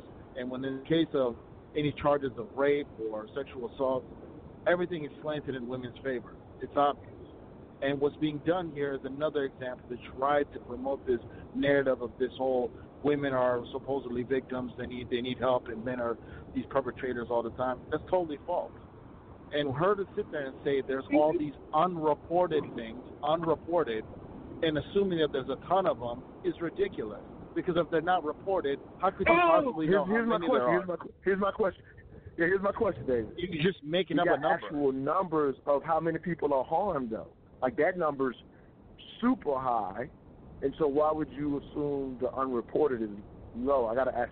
Yeah, I gotta I gotta hear where you think that comes from. When we have actually have the numbers of the actual people who we know have been harmed. And what I want to do is I want to keep it in the context of domestic violence. If you know if we can, Latrice, go ahead and respond to them. But I'm just kind of challenging you in the sense that the numbers of who are actually harmed is a, is a is a is an issue in itself.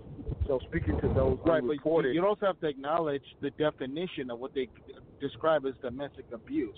A domestic abuse. I'm talking about physical injuries, bro. Like like let's let's let's let, we don't have to define. We're talking about physical injuries. Again, no, I'm if keeping you were to push a woman, let's say you sex. pushed a woman, that would equate to a, a domestic abuse charge. You can get charged for that. Right, but I'm talking about the injured people. So I'm not even talking about. No, I I'm mean, talking, what- I'm what- talking about In- injury the, the can apply to actual harmed, any, any injured. Mhm. I'm You're sorry, talking about people who are like beat up badly and bruised and all that. That that's that that's not what the numbers are. Yeah, what I'm talking about is Domestic abuse confirmed, charges are any confirmed of injuries from domestic violence. Confirmed injuries from domestic violence. Women 15 to 44, that is their leading cause of injury. So I'm not talking about the push that didn't lead to an injury. I'm talking about the confirmed injuries are very high. Go ahead. I'm sorry. Go ahead and respond to that, and I'll let Patrice jump in too. I'm sorry. Go ahead.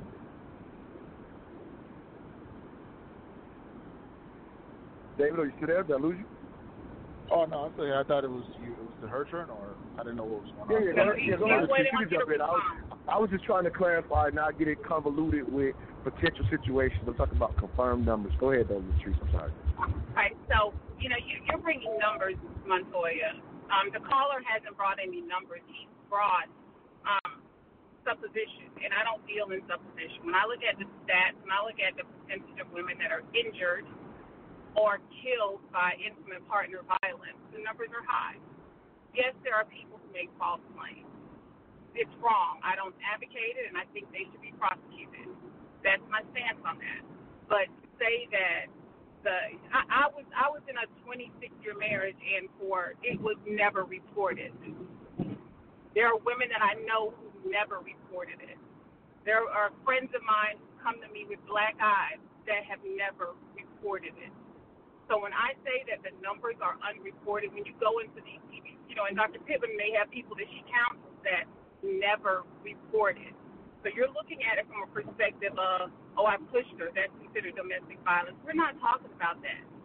We're talking about women that have been injured, some of them hospitalized, some of them maimed for life. So when you really dig deep and you really do the numbers and you really research without the bias and an open mind, you might be open to hearing that the stats are telling and the stats speak to something else. I love black men, but some black men are abusers. Some women are abusers. Let me bring Dr. And Pittman in. Let me bring Dr. Pittman in, and before I let David go, because I want to, I want to bring in Dr. Pittman's perspective, and we'll let David go after this. And what I'll say to you, Dr. Pittman, and I hope, David, you feel like we're still allowing you to bring your opinion to the table. What the aspect of what David's bringing to the table, that I think, is become a reality in today's time, is that the, that in a sense some things are overplayed to the extent that it becomes even difficult for actual victims to come forward. There is some aspect of that. I think we just recently saw with the Cuba Gooding groping situation or whatever that that environment is that the environment is driven to the point that he actually got put in court with the video show clearly something else. Again, it's not that's not domestic violence per se, but I'm just saying I think there's some legitimacy in the extent that the that things get overplayed to the extent that I I fear that it makes things dangerous for actual victims. So I do give David some validity in that, but I'm obviously not going to dismiss the people that are, as he says, that are using it to their advantage, although they exist. I won't even try to compare that to the actual factual injuries. And of course, you as a professional, there I know people who don't report, but you as a professional probably know more. So I'll go ahead and let you respond to David. I'll give him one last response, and we'll let him go. Go ahead, Doctor. Thank you. And I just wanted to say thank you, David, for calling in. It's always great to hear um, various perspectives on it. And I definitely want to acknowledge the, the fact that there are some um, women that you're referencing to that may have abused the system and overplayed an injury, but we are talking facts about the real reality of that relationship and how they the domestic physical domestic violence led to reported physical injuries. And, and I, it seems that also david maybe there's been a position where you may have been involved with that makes you feel very strongly defending um, the perspective of the male as a victim be even being misperpetrated as something. And so i want to acknowledge that part and that's where that frustration that it seems like I'm hearing comes from. Um, and also, this entire thing about who provoked who or the the overplaying of it is still the reality that we must acknowledge that these this mindset, even the one that's justifying it for the wrong women who have abused the system, it, it doesn't means that we don't acknowledge it and deal with it. It's still wrong. It's still wrong. Uh, fair so enough. apologies Not if fair there's one needed, but it's still wrong. Not fair enough. David, I'm gonna give you one last thought. We welcome different opinions, so feel free to call us anytime. We appreciate it. Um, go ahead, King. King. Any last thoughts from you? Yeah, I appreciate that, and I appreciate the thoughts from uh, both the guests on the show as well. And I definitely understand where you're coming from. And so I'm not trying to minimize what domestic abuse is, that it's wrong. And obviously, I know it in my own personal life, seeing what happened to my mother, so it's not something that I take lightly at all. But what I'm saying is that what's going on in America today is a clear and obvious agenda to try to usurp the whole roles and have women dominate society. And we see it being played out in what's going on with young people under the age of 35. Everything from women are now graduating from college at a far higher rate. They're making more money than men are at the, at the same age, under 35. And there's a general narrative out there to try to just discredit men and put men down and try to give women as many advantages as possible. And everything is tied into the whole gender confusion that's being pushed. All of it designed to flip society over on its head. And so this whole overemphasis of any time women get victimized is being done purposefully because it's all part of an agenda. And for those who don't see it, you'll see the full fruition of it in the next 10 to 20 years when women are, are essentially going to be the dominant in society and men will be beneath them. That's coming. You don't see it now because we haven't seen the full Hey, thank you for your thoughts, picture. King. I appreciate you. Again, we Yeah, welcome. thank Yeah, we definitely welcome different thoughts. We up against the break. Uh, thank you for calling in, though, King. We definitely appreciate it. You're listening to the Mental Dialogue Talk Show. We'll be right back. All I ask is that you.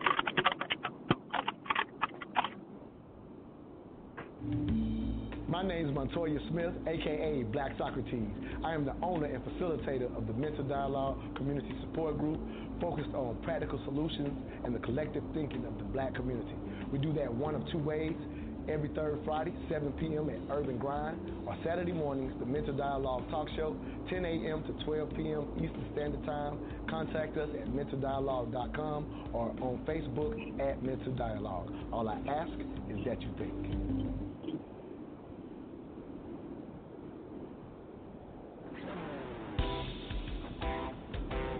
For details to become a sponsor of Mental Dialogue, visit Facebook at Mental Dialogue or call Montoya Smith at 404 604 9477. That's 404 604 9477. Mental Dialogue. All I ask is that you think, that you think, that you think.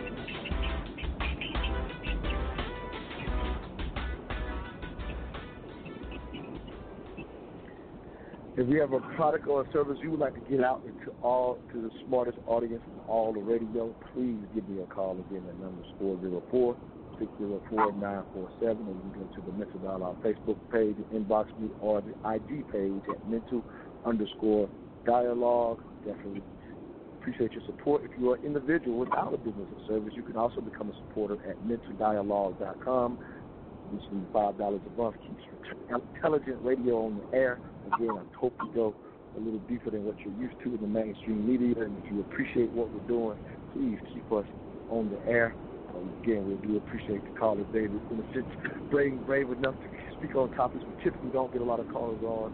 Uh, so he's mentioning the agenda against men as he comes on and says, I think he definitely, in a sense, came to the show with an agenda above and beyond even the concept of what we're speaking to today, which is domestic violence and why the silence. And so, again, he gave us background to maybe why he sees things as he sees them.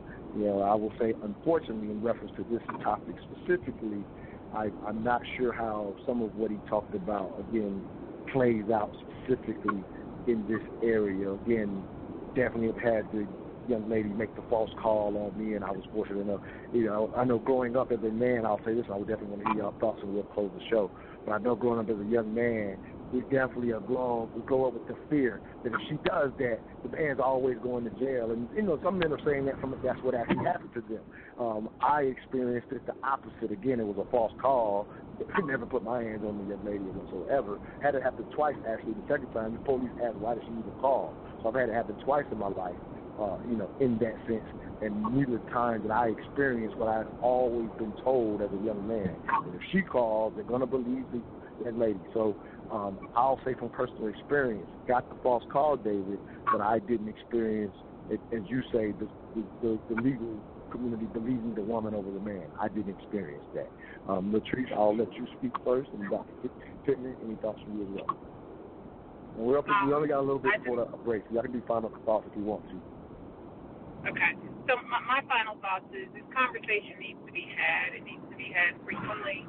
Um, we need to get beyond the, the you know the the agendas that we you know we like to, to say are happening and and recognize that women are human and that we don't deserve to be abused whether it's physically whether it's emotionally whether it's sexually any of those things we're human and you treat humans kindly and I think that that's the issue um, we have some deeply rooted issues in our community from it, it could be from an inequity perspective it could be from um,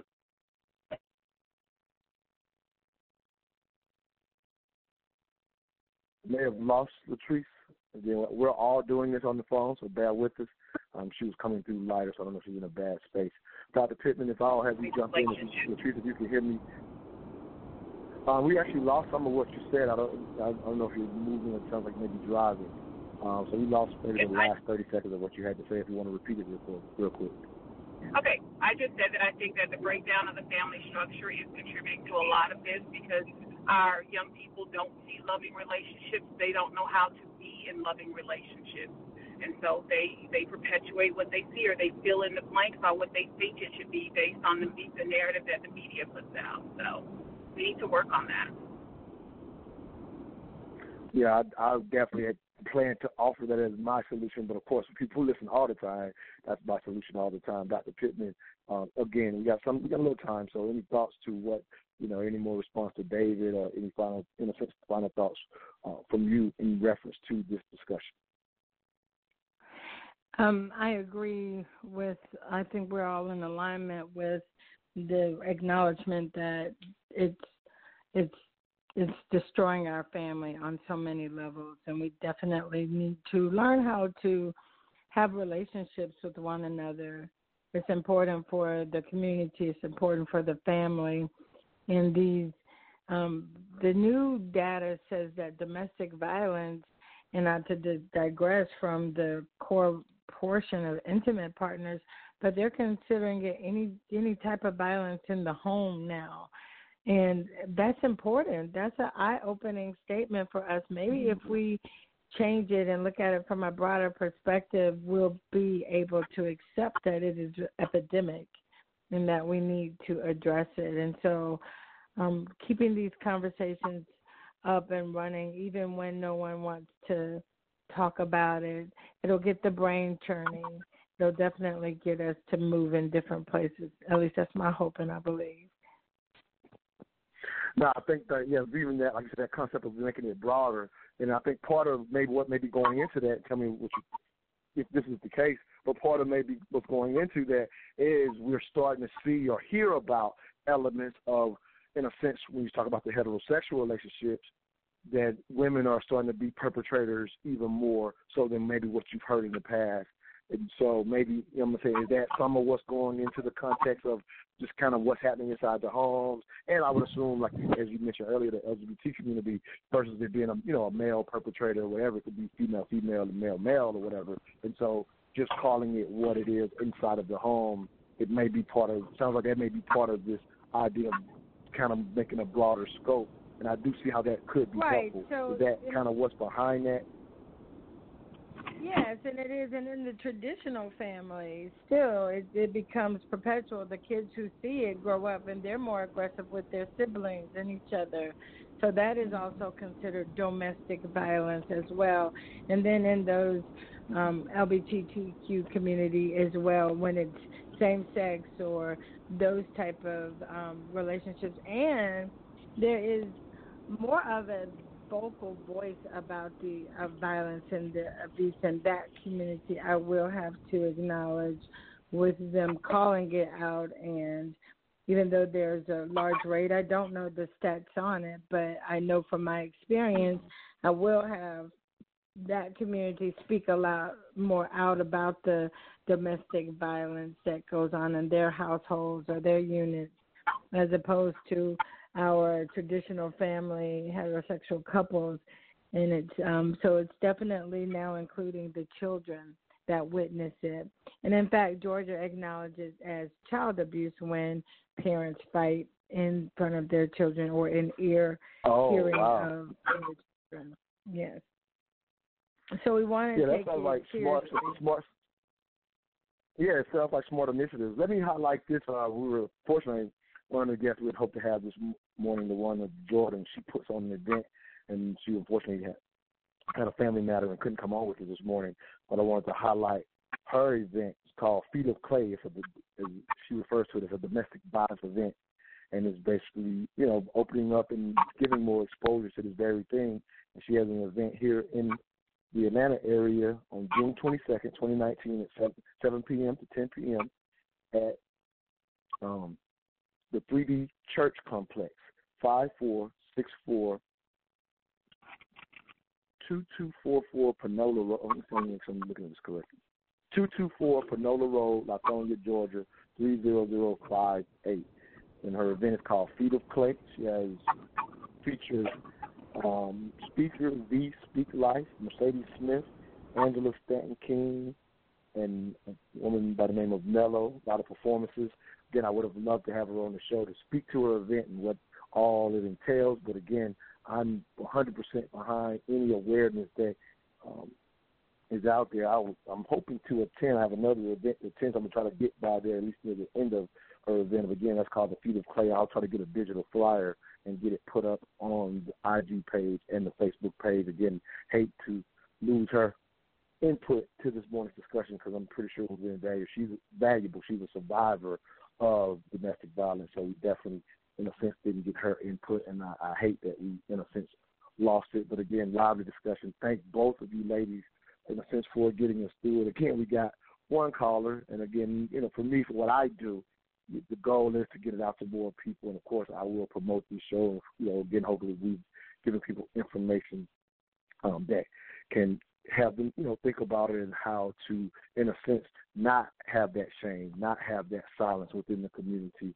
And the last thing I'll leave with, in a sense, as a solution similar to what um, Latrice you had to say, is is the, the idea of um, the that concept of gender battle that we spoke about very briefly about. Again, we know that it, it's becoming an ongoing thing in our community, and I've said this to you before that the idea of the gender battle, where a lot of times our sisters are feeling unprotected by black men, and I think unfortunately the only remedy is to go back to uh, family structures in which you know myself as a man, you know I'm going to protect my wife, I'm going to protect my daughters, and it's very difficult to protect a lot of women if they're not in your circle in that way. If, if, if you understand what I mean, we didn't get to get into this context fully, but just the idea of, you know, if I'm having to protect a woman against a man I don't know and I have to risk jail time.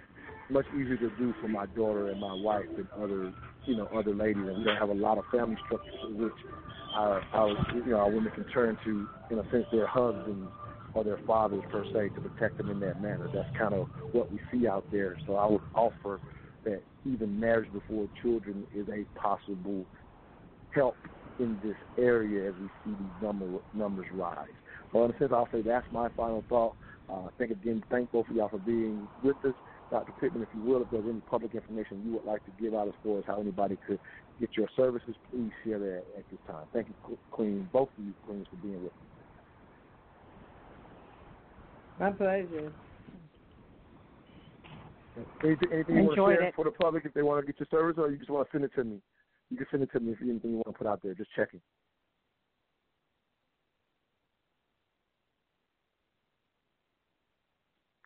All right. Well, thank both of you. I'll see everybody next Saturday, and I will. Both of you help me promote the show because I think I think we have, we have some things that people need to hear. All right. Thank both of y'all. We'll see y'all next Saturday. I'm going to end it with a poem. The rest of that poem that we started with, so that people can hear. We're going to start it from the beginning and let people hear the entire poem. I think it was very, a very impressive poem in reference to this morning's discussion. This poem is by Epiphany on domestic violence. See y'all next Saturday. All I ask is that you change. Hi, I'm Poetic Epiphany. 1 800 799 7233. It happened before Christopher Maurice Brown. My mama, a delicate fusion of Robyn Fenty and Anna Mae. What's love got to do with it? A very real question in between these four walls that had obviously gone mute and blind, bound by the truth and fear of abuse I never told. I never got on stage and recited this side of my truth I was afraid to spoke or be one in this twisted wheel of life. Coming from a family full of secrets, outing one was punishable by exclusion. And to me, inclusion meant love, so no whispers about how daddy painted mommy's face. No proclamations about how I lived with Vincent Consilia, and at age six, so ripe I was muzzled like a savage. This is a dream. A figment of your imagination turned nightmare. It never happened. Go to your room. My dad beat the hell out my mama. And a part of me was so confused because how could a man so wise, so smart, so loving transformed. Jekyll and Hyde had nothing on my daddy. I remember one day he took his knees and placed them on her ribs. His hands he wrapped around her neck in preparation to take her life. She didn't yell or cry. Almost like after 28 years of attachment, she was ready to die, or maybe play possum until his conscience yelled as loud as she could from the stairs, Daddy, stop! Not knowing who exactly I was searching for, but as he turned around, it was my daddy, my hero. So I never told. Can you imagine the chip on my shoulder when she says she stayed for the kids? Do you know what it feels like to be the reason your mother died while still alive? She stayed for the kids. Which is why I tell people I understand why she hates me just as much as she loves me. You try looking your rapist in the face every day. You try staring at the reflection of your past every afternoon. I am walking a hard drive of my father and his sins. She confessed to me that he said if OJ got away with it, he can too. So sometimes I get sick of hearing dudes say they got the juice. My first example of how words can completely bound and gag someone or completely morph lives. My mother sleeps with her door locked, a bookcase behind it, and a dresser behind that. She stays up until 3 a.m. singing and praying to her something to believe in for peace. She's still scared of my father. Even though he's remarried and lives two hours away, far isn't far enough. He still touches her at night. He still manages to take her breath away. I moved to another state at 18. Assuming she feels better now, thinking maybe I'm a better child if I allow her the opportunity to forget, still maneuvering like a six year old, still trying to save my mama. Domestic violence happened before Chris Brown, it happens after Chris Brown. Any of us could be Rihanna. So 1 800 799 7233. If you are in danger, tell. Thank you.